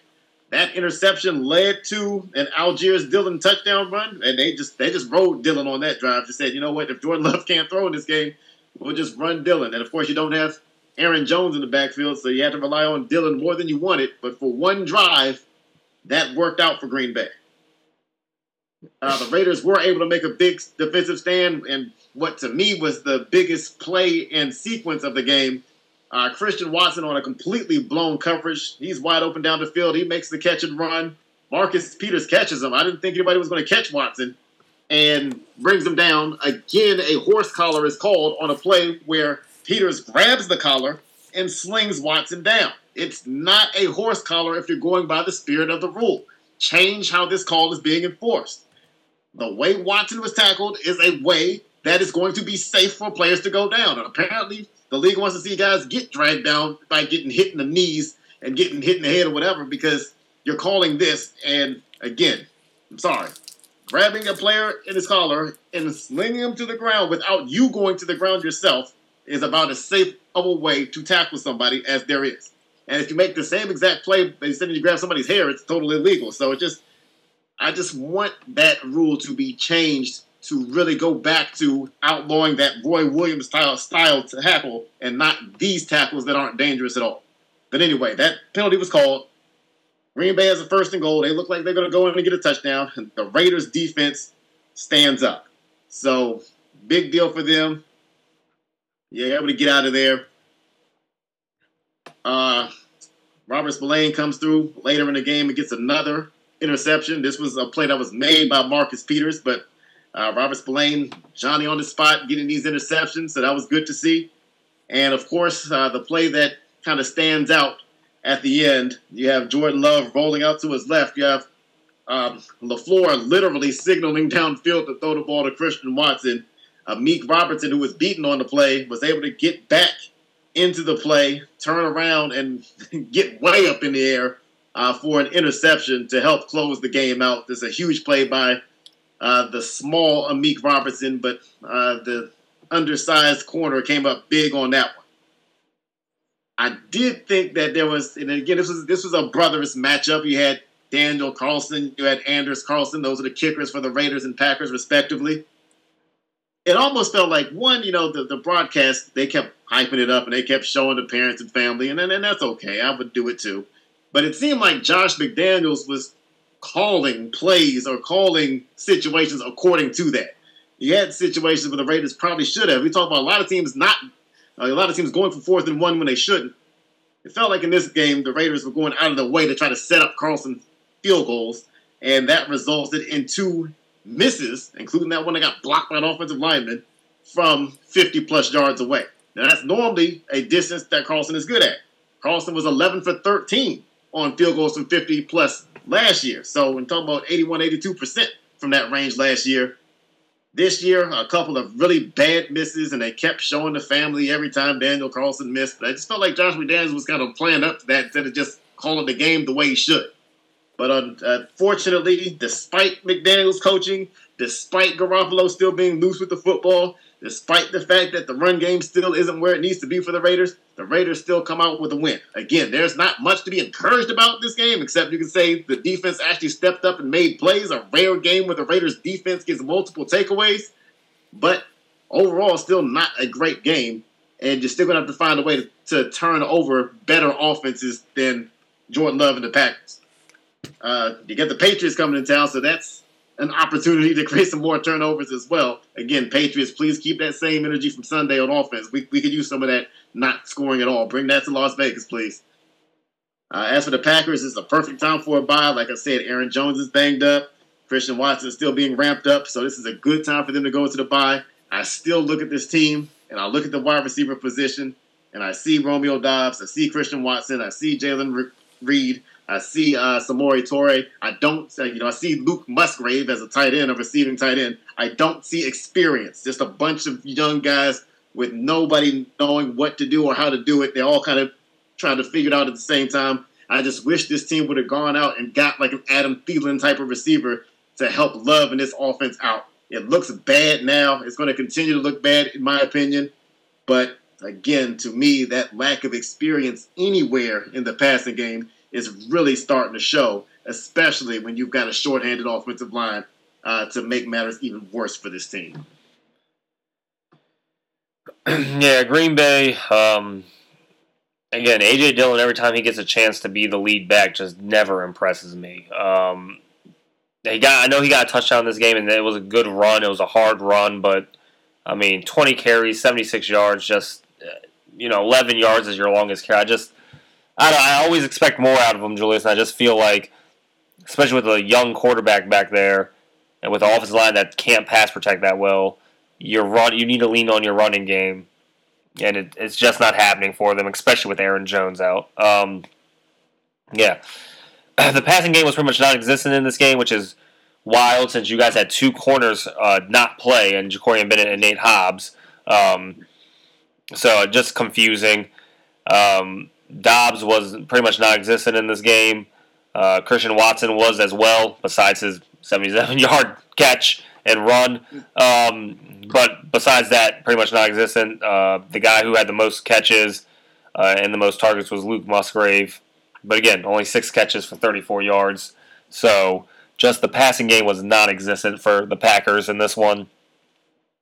Um, you know, Quay Walker got hurt in this game. I've been talking about him most weeks because he's been having almost 20 tackles a game. Uh, and my guy Darnell Savage also went out hurt in this game. Uh, he's a Terp, and he plays the most important position in football.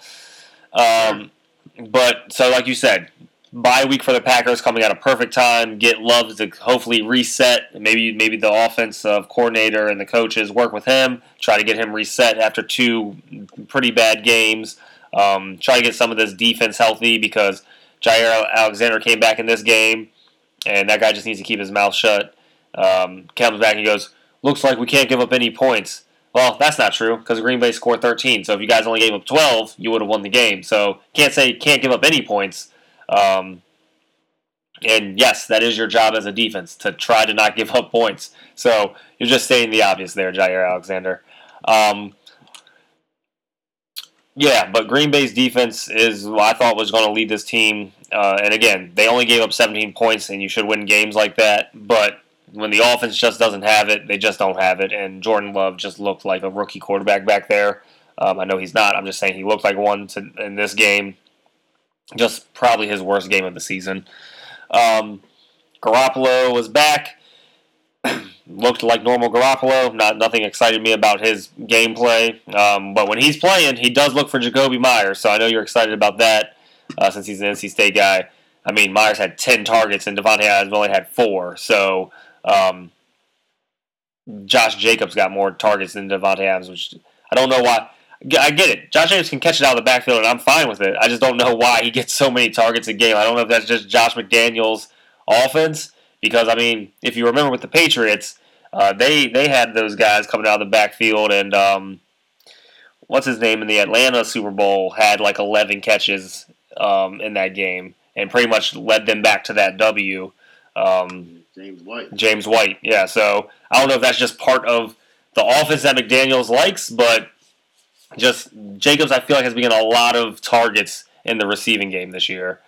Um, he did get a rushing touchdown, so that's good. But again, they're the Raiders' offensive line and running game looked also kind of non-existent in this game. You know, 20 carries, 69 yards. Um, again, just not great. But the fact that they didn't give up on the run, I'm excited about for for the Raiders and Josh Jacobs. Um, and Joyce talked about it uh, much maligned defense, and he and he talks about them constantly. Uh, stepped up in this game, and uh, definitely is the reason why they they won this game. Uh, because the Packers had multiple chances, like you said, Watson probably should have had a touchdown on that 77-yard catch, didn't, and then y'all held them uh, on from the three-yard line, six-yard line, wherever he got tackled, um, and held them to kick a field goal. So uh, three interceptions um, is huge, and and just a really really good win uh, for the Raiders. And again, the Packers on a bye week. You guys got the Patriots coming in. Mac Jones has looked terrible. They said they're sticking with him, so uh, that will be an interesting game uh, because normally when Belichick plays his old assistants, he normally whoops up on them. So it will be interesting to see um, kind of how that game plays out moving along to what's happening in the sports world, Julius, obviously, Major League Baseball playoffs is in full swing. Ha ha ha. Pun intended. Um, and we've had a couple sweeps, and we got some series that are closed out. There's only one series that actually we don't know what's going to happen with yet this week, and that's uh, the Braves and the Phillies. Um, Astros closed out the Twins tonight to win their series 3 1. It's their seventh ALCS in a row, which is insane. Um, Diamondbacks, your Diamondbacks, swept the Dodgers. Uh, yeah. Close that out tonight at home, so that's a great feeling for Arizona. Um, a lot of people didn't see that coming. Um, I thought they had a chance. I didn't pick it. I picked the Dodgers, uh, but we know how the Dodgers are in the playoffs. and, you know, honestly, Julius, the new playoff format for MLB where these teams get a bye essentially and kind of have to wait because now the wild card is an actual like it's not just one game.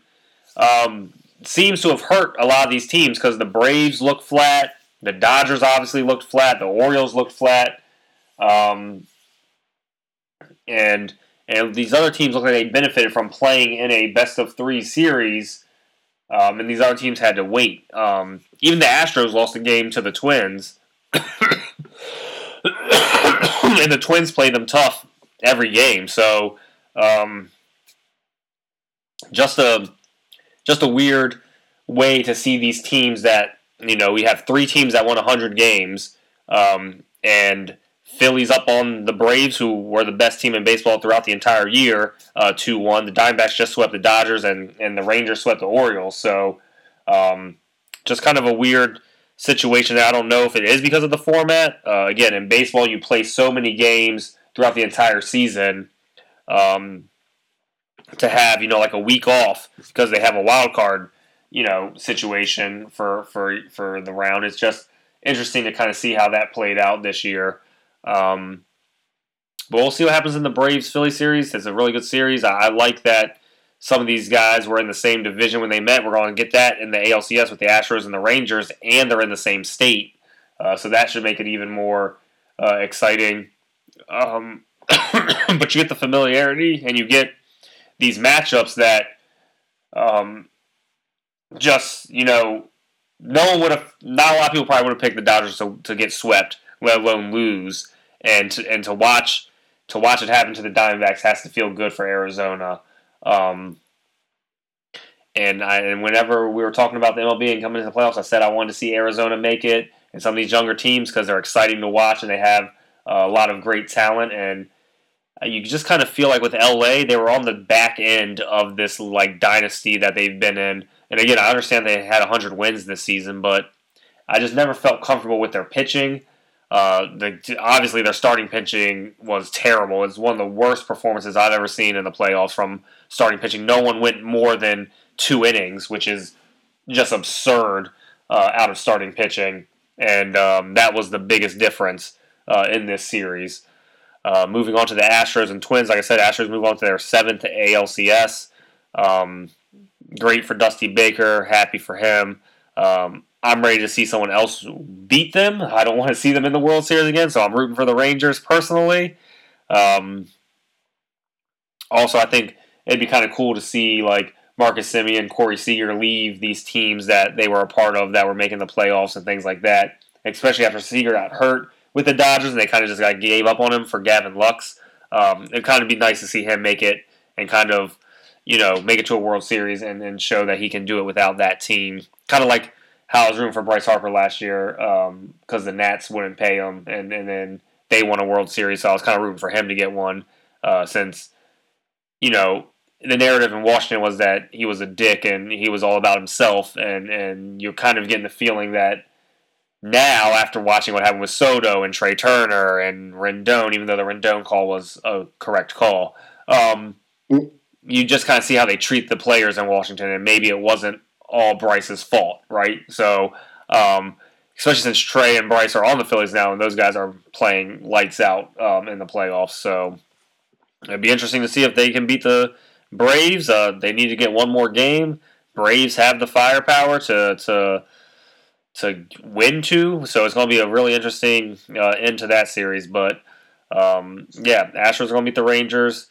Uh, the pitching for the Rangers has been way better than than anticipated. Um, so again, a lot of late additions with the Jordan Montgomery. Uh, we'll see if Scherzer can get back. I know they had him on the roster.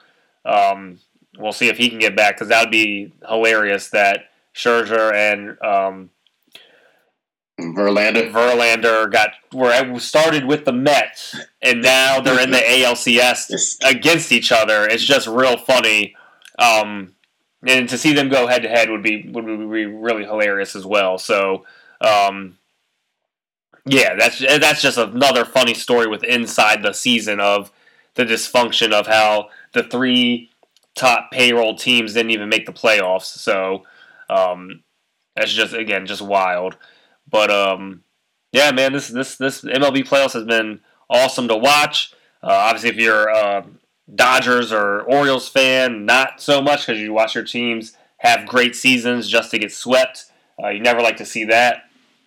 Um, the one thing I will say about the Orioles, at least that, that they have going for them over the Dodgers, is this seems this seems like to be the beginning, right, Julius? This seems like they were ahead of schedule this year. Um, we thought they'd be better than last year with all the young talent they had called up, and it seemed like they were just ahead of schedule. The, they they had the most wins in the AL. They got the first seed. They won the AL East, um, and and their farm system's still good. They still got Holliday coming up that they haven't called up. So um, if the GM and owner don't fuck this up, it seems like the Orioles should be good for a long time, and that's just being hopeful, you know. To, and I know, you know, you would want a better ending, but if you have any silver lining to getting swept and all that, it's it's the hope that as long as the GM and owner don't mess something up, hopefully the Orioles are around for um, multiple multiple seasons.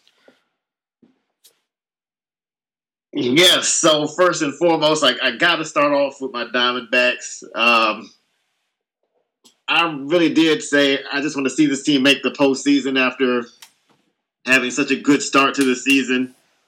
Uh, things were falling apart at one point. It looked uh, later in the season after the All Star break, with the Diamondbacks playing so terribly for several weeks that they were going to fall out of it. They rebounded, got back in it, and now they're hot at the right time. I just wanted to get past the Brewers, to be honest. I didn't. I wasn't sure that we could beat the Dodgers, but it feels good to not just beat them but sweep them. Uh, the thing that I hung my hope on in this series was that the Dodgers pitching would become an issue, and it did. And so, like for me, when I look at these series and look at these these teams that had byes and, and why they lost, I, I don't blame it on having the bye. In this series, the bigger issue is the Dodgers didn't have Walker Buehler someone who's had success against Arizona historically. The Dodgers didn't have Julio Urias, and that was self inflicted, but they didn't have him. The Dodgers didn't have Dustin May. I mean, there's just a lot of pitchers missing from this Dodgers rotation. So now you're throwing in guys you don't want to throw in. No, they didn't start the season thinking Bobby Miller would be a game two playoff starter. So I think that was a bigger issue. And we know Kershaw has a history of falling flat in the postseason for the most part. So it's just not a surprise to see that happen. And so coming into game three, you got Lance Lynn. And if you watch him pitch this year, he's been terrible for most of the year. But the Dodgers still traded for him because they were desperate, because they didn't have arms. But Lance Lynn gave up more home runs than anybody this year. So it's not shocking to see him become the first pitcher in Major League Baseball history to give up four home runs in one inning of a playoff game. So that's what I look at and say that's what lost it for the for the Dodgers Game three, the closeout game, the Dodgers bullpen didn't give up anything, but their starting rotation was so bad, and that's whether you had a bye or not. That wasn't going to fix the rotation. So I just think that you had a hot lineup going against a very weak pitching staff, or at least starting rotation, and that's what made the difference. But I'm just happy to see the Diamondbacks back in the National League Championship Series. It's been a long time, and I had no clue what was going to happen this year. So it's just fun for me to see. Uh, getting to these other series real quick, Patrick did a great job of recapping them. Uh, the other NL series is the one series still going. We got Philadelphia with a 2 1 lead over Atlanta. And again, who eliminated the Braves from the postseason last year? It's the Phillies. So to me, this is not so much about Atlanta having a bye. This is about Philadelphia knowing not we know we can beat these guys because we just did it. And so uh, Atlanta, the, the disappointment for Atlanta is their offense. Uh, this is a team that had a record-setting offense this year. This is the team that, as far as I'm concerned, have the top two NL MVP candidates. When you talk about Ronald Acuna Jr. and Matt Olson, they're not showing up the way they did in the regular season offensively. The rest of the lineup is not coming through. They've got almost nothing outside of a stretch in game two, like the latter part of game two. Other than that, the Braves offense has done nothing in this series. Not even against Ranger Suarez, who's kind of a middle of the road starter at best. So it's concerning to see the Braves bats go so cold. It's nice to see Bryce Harper. Bryce Harper blew game two. Let's just call it what it is. He blew game two uh, with his base running. Uh, Michael Harris II, give him his credit. He made a great play to catch that uh, Nicholas Castellanos, Castellanos fly ball. But uh, there's no way Harper should have been doubled off on that play, especially after Harris missed the cutoff man. So Harper cost Philadelphia a chance to win game two but he made up for it big time in Game Three. Uh, the Braves kind of poked the bear a little bit, and Bryce Harper made him pay in Game Three. So uh, Philadelphia, again, a very confident Phillies team, is going to look to close Atlanta out, and it would be a disappointment for Atlanta just because of how great their offense was this year to fall flat in the NLDS. Uh, on the American League side, again, Baltimore had the bye. This is a very inexperienced Baltimore team. This is a Baltimore team that had a questionable rotation at best. When you look at this rotation, uh, Kyle Bradish was the only consistent pitcher for the Orioles this year.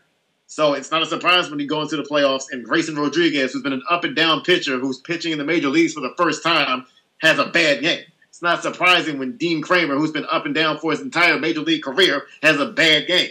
Uh, you know, these, these are not surprises. So again, I just don't think a bye week would have helped the Orioles. Their pitching was going to be an issue anyway. And losing Felix Bautista, one of the best closers in baseball, out of that bullpen, it had a domino effect on the entire bullpen. Everybody in that bullpen needed to step up and take on a bigger role, and nobody really came through for the Orioles bullpen in the way they needed to. So that was the issue. And then when you talk about Texas, going back to like late May, early June, Texas had the best offense in baseball, even with Atlanta doing what they did this year. It was Texas that had pretty much all the leaders in, in the American League in RBI at one point. So now this lineup is back healthy, I mean, you saw Corey Seager got the royal treatment in this series. I mean, the Orioles acted like he was untouchable, and they paid for it a couple times in this series. Josh Jung is back and healthy, and he's got this lineup going. Uh, Adolis Garcia is having a good series. I mean, I mean, uh, these are guys who have done it during the regular season. So Texas, we knew this lineup was dangerous. Marcus Semien, we can't I forget to mention him. Like this lineup is great when everybody's healthy, and so again, it's, not, it's not a surprise if you watch Texas and you remember what this lineup looked like when they're healthy. Patrick mentioned the pitching. Uh, that's going to be what what is going to make the difference. We know they can hit. Can they match pitch for pitch with another rotation? In this series, it was easy. It's going to be harder against Houston, but we'll see if they're up for the challenge, especially if Scherzer gets back. Now, the thing is, if Scherzer gets back, he has a propensity to give up home runs uh, in big numbers. He doesn't give up necessarily a lot of runs all the time, but he will give up a lot of home runs. So we'll see how that goes. Uh, Houston, Minnesota. To me, this came down to experience. And Houston, again, with a one team that got a bye that did win their series so far. Uh, just the moments were never too big. Every time they needed a big hit from Yordan Alvarez, Minnesota kept trying to match left-handers on Alvarez. It doesn't matter.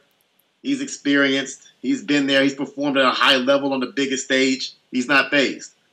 Jose Altuve, multiple time champion, not fazed. Alex Bregman, he's been there through all this. He's not fazed. You got just all this experience, all this championship experience on the Astros.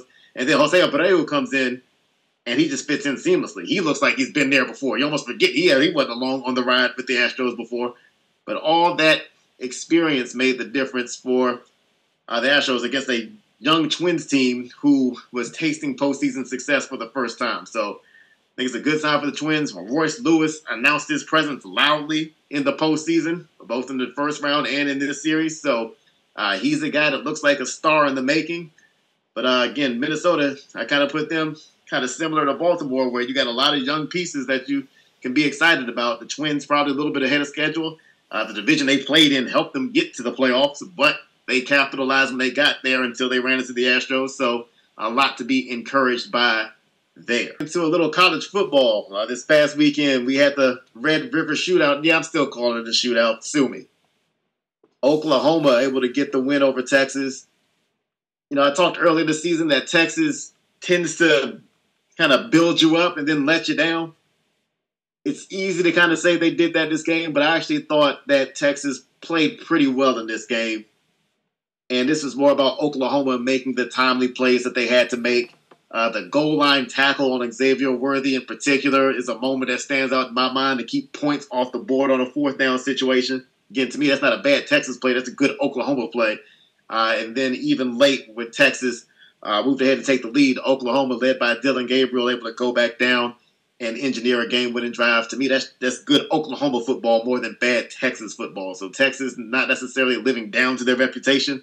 I just want to give the Sooners credit for coming through and pulling that game off. Uh, yeah, Notre Dame and Louisville. That was a game we were looking forward to. Notre Dame could not keep the ball for anything. Uh, obviously, this is the worst game that Sam Hartman has had since he transferred to Notre Dame. And uh, Louisville able to capitalize off of five Notre Dame turnovers and pick up a statement win. So all of a sudden, Louisville looking like one of the better teams in the ACC. Um, Miami, you got to talk about them for a quick minute. Blow the whistle on the head coach. I mean, th- th- this is this is blow the whistle and bring in the investigators. That that's how bad this is. Th- this is the kind of game, you know, for for you conspiracy theorists out there. This is the kind of game that kind of validates you guys because why is all I can say. When all you have to do is snap the ball and go to the ground and you win, and you fail to do that, and then you give up a touchdown, you still had a chance to win the game even after being stupid, and still blew it. I, I, I don't know. I don't know. This this game looked like Cristobal did this on purpose. It looked like he lost this game on purpose. Cost me my parlay. I can't defend it beyond saying that. Uh, getting off of that for a second, uh, USC they survived a scare from Arizona. They should have won the game in regulation. Just a complete miscue on kicking a short, short field goal that would have won the game. Uh, they like they wanted to go to overtime with Arizona. They did go to multiple overtimes with Arizona, but USC escaped with a two point win. Uh, a very slow start, uncharacteristically for Caleb Williams, but still able to make just enough plays to get by Arizona and keep USC's hopes for the season alive. Uh, Georgia had a matchup with Kentucky. This was supposed to be a bit more of a challenge than we've seen Georgia have this year. Georgia easily dismantled Kentucky in that game. I uh, hated to see it for our former quarterback, Devin Leary. Uh, but hey, there, there are levels, and as you saw it there, Kentucky might have been a ranked team going into that game, but there's being ranked and then there's being Georgia, and we saw the difference there. Um, I'll let Patrick talk about Maryland and Ohio State, but Ohio State did get that win, pulled away late. And lastly, NC State, 48 41 win over Marshall. Uh, this is a complete shootout. Hope you had the over for this game. Brennan Armstrong was finally benched, thank goodness. MJ Morris was a starter in this game, and he made some mistakes. He threw three interceptions, but you just saw a more dynamic offense. You saw an offense that was more confident, more explosive, and again, it's against Marshall, so you don't want to take too much into it. But MJ Morris definitely gives us more hope in the quarterback position than Brennan Armstrong, who just could not throw a pass uh, with any semblance of competence to, save his life. So NC State made the necessary move. Is it going to be enough to go on the road and beat Duke next week? Highly unlikely, but at least NC State is more fun to watch now. So thank you for that, MJ Morris.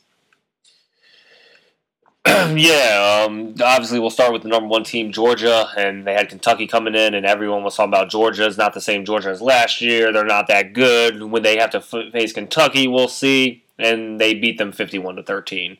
Uh, Brock Bowers, um, I'm glad that Beck is starting to learn that Brock Bowers just throw him the ball. Um, he passed AJ Green uh, with his 24th career receiving touchdown, which is crazy because AJ Green's a wide receiver and Bowers is a tight end. Um, but Georgia just rolled over Kentucky. So for everyone who was saying why are they still number one and blah blah blah blah, listen. Now Georgia has just like Alabama used to have for all those years. Georgia's number one until they lose. Uh, I don't care if they look worse than Michigan this entire season. They are number one until they lose.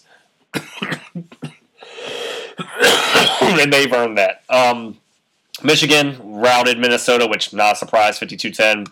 Um, Julius, you talked about it. And Oklahoma with the big win over Texas. Huge for Oklahoma because last year with Brent Venables as their head coach, as the first year head coach, they looked terrible. And and it was not the Oklahoma team that most people are used to seeing. and so for them to get this big win over Texas and to be 6 and 0 to start the season and 3 and 0 in the Big 12 is huge. Maryland um, had a chance, man. They they missed some opportunities in the first half, and then Taulia threw a terrible pick six to get Ohio State, you know, to keep them close. But it was 10-10 at half. Um, it was 17-17 at one point, and you know, I the last half of the, the last minutes of the third and then the fourth quarter just really frustrates you as a Maryland fan because you felt like they had no heart, and then you just question the coaching. They go for it on fourth down, which doesn't make sense, and then when they need to go for it on fourth down, they start punting. So it just like it just you know just very confusing. It felt like Maryland just kind of threw in the towel was like, all right, y'all beat us.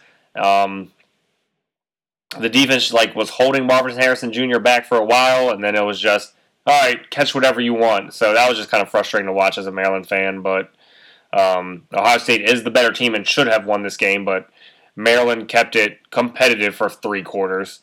Um, Florida State handled Virginia Tech. Julius talked about USC Arizona. Um, this is what scares me about USC. It scares me about them every year. Their defense isn't that good. Arizona shouldn't be scoring 41 points on you. And I know it went to three overtimes, but you shouldn't be struggling to beat Arizona. Arizona's not that good of a team. Um, so that's what always worries me about USC. Utah beat them twice last year for the exact same thing. Um, Utah is like the only team that really plays defense in the Pac-12. So um, it'll be interesting to see that matchup again. I know they don't have the same players, but um, you know we'll see what happens uh, as we get more into the Pac-12 uh, season. Especially USC has to play Oregon uh, and some other. Pac-12 is going to be tough this year, man. They got some teams. They got some teams this year. Um, you talk about Louisville being Notre Dame. To me, it's same old Notre Dame. Blew the game against Ohio State, and then blow the game against Louisville. So to me, this is just typical Notre Dame behavior. Uh, not surprising in the least. Alabama. Um, now that Milroe's back in at quarterback and he throws for 321 and three touchdowns, they beat Texas A&M in a tough battle. Um, should never have been benched, but uh, now we're back. We're back. So this is what we're doing. Uh, glad for them to get a W. Um, all the sports books called this one, and I was kind of shocked that they were the favorites. But UCLA beat Washington State. Um, Washington State just really couldn't get their offense going in this game. Uh, North Carolina ran over Syracuse after a 4 0 start for Syracuse. They've lost their last two, and Drake Maye threw almost for 500 yards, which is just insane. Um, in a game that had no defense, which is normal for Pac 12, uh, Oregon State beat Cal 52 to 40. Um, again, just that was just wild. But then let's talk. I cannot just skip over this Miami Georgia Tech game. Not only did it cost me multiple parlays, but all you have to do for anyone who, like you said, for anyone who has conspiracy theories or anyone who thinks that sports betting or sports is rigged or someone's getting told what to do. I mean, yes, are you telling that kid to fumble the run? No. And would he do it if he was told to? Probably not. I mean, depending on the money, who knows. But all you have to do is kneel the ball. That's all you have to do is kneel the football and you win the game. And then not only after you do fumble, just don't give up a Hail Mary essentially. And then they do that. Like it makes no sense. How how Miami lost this game. And they'd be undefeated. They'd be 5 and 0. It just doesn't I'm just so confused like not even a bad beat. This is I don't even know what to call this, Julia. It was just in no way should have Miami ever lost this game. So um yeah, that it is what it is. But I just it it's very frustrating to watch. Again, not only because I did have parlays with Miami on there a bunch, but just from a football standpoint and a fan, you're just like, what are you doing? It just doesn't make sense. Um, for the top 25 next week, Julius, there's really no great games besides uh, there are there is one uh, that I'm looking forward to, and that is Oregon and Washington. So that's going to be the 7-8 team playing one. each other. That's the one. Uh, both are five and zero. Um, I got to see Penix do it against a better team. I know people are super excited about him, but I watched him at Indiana for multiple years, uh, and this is not look. I don't know if this again. We talked about this. If this is the product of Pac-12 defenses and not being in the Big Ten, or if his game has actually uh, advanced because of other playmakers around him uh, that weren't at Indiana. So I do want to see him against Oregon. I think that's going to be a very, very good game. I'm very excited to watch that one. Not excited about USC. Heisman, implications on both sides. Yes, absolutely. Uh, not excited for USC Notre Dame. That game never excites me. Um, I just, I, I, yeah, I could see Notre Dame getting blown out, and I could see USC losing it. I just don't. I'm not. I'm not worried about that game at all. I know UCLA and Oregon State play each other. I'm just not. You know, I'm not huge on either of those teams either. Um, Miami, North Carolina could have been an exciting game if what just happened didn't just happen to them against Georgia Tech. Now, I don't want to see any Miami game ever again. So, again, the game for me next week is Oregon Washington. Um, why Penn State is playing Massachusetts six games into the season is beyond me. I don't think that should You know how I be. Hmm. I don't think that should be allowed. Uh, maybe when the super conferences with 87 teams happens, that won't be allowed. But um, that is like Georgia playing Vanderbilt. They're in the SEC. That's fine, even though Vanderbilt doesn't win SEC games. Michigan playing Indiana. That's fine. They're in the Big Ten. You you expect that. Penn State against Massachusetts should never happen in Week Six, No. seven No. of the college football season. Just makes no sense. Um, but yeah, Oregon Washington. Definitely super excited for uh, that game, Julius. Uh, moving over to NHL because that started. Um, you know, just uh, it was cool to see Vegas raise the banner. Uh, they did it in Vegas style. Um, but uh, you know, the coolest thing for me is to see some of these uh, young guys get out there. You know, when we, I remember when Connor McDavid got drafted, I remember when Sidney Crosby, Ovechkin, all them. It's kind of cool to see them get out and skate around and, and make plays. And and Bedard has done that. Another Connor, shocking uh, in hockey. Um, got an assist in his first game, and then he scored his first goal uh, tonight, even though it wasn't a loss. But uh, they beat the Penguins uh, to open the season, which is which is pretty cool since Chicago is a was been a bad team. That's how they got Connor Bedard. Um, but uh, our guys, uh, Julius, unfortunately, are getting completely destroyed tonight by the Canucks. Uh, the Oilers are losing currently seven to one. Um, Yeah.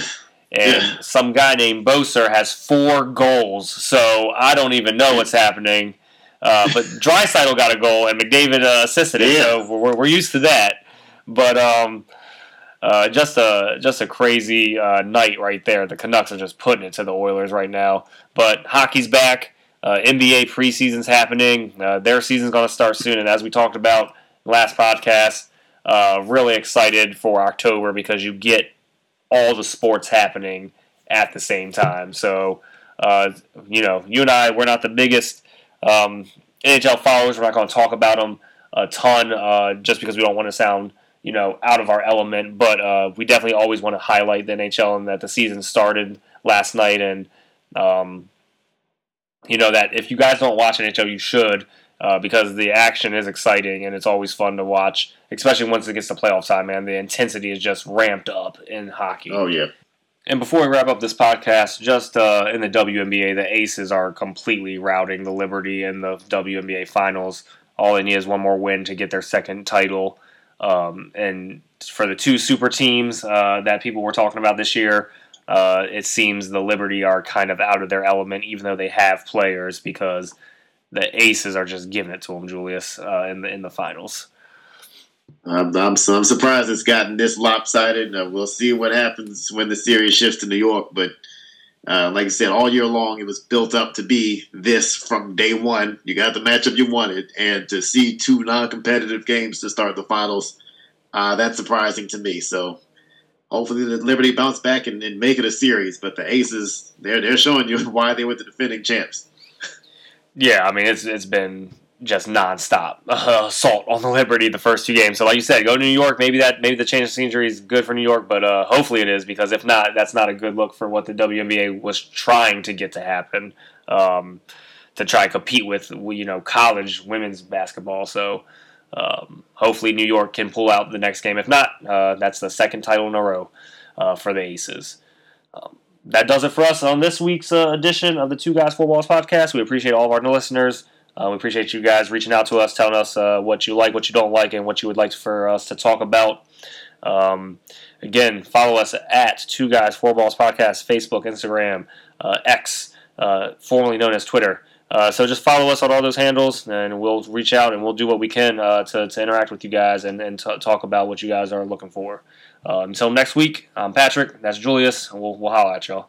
Thank you for listening to the Two Guys, Four Balls podcast.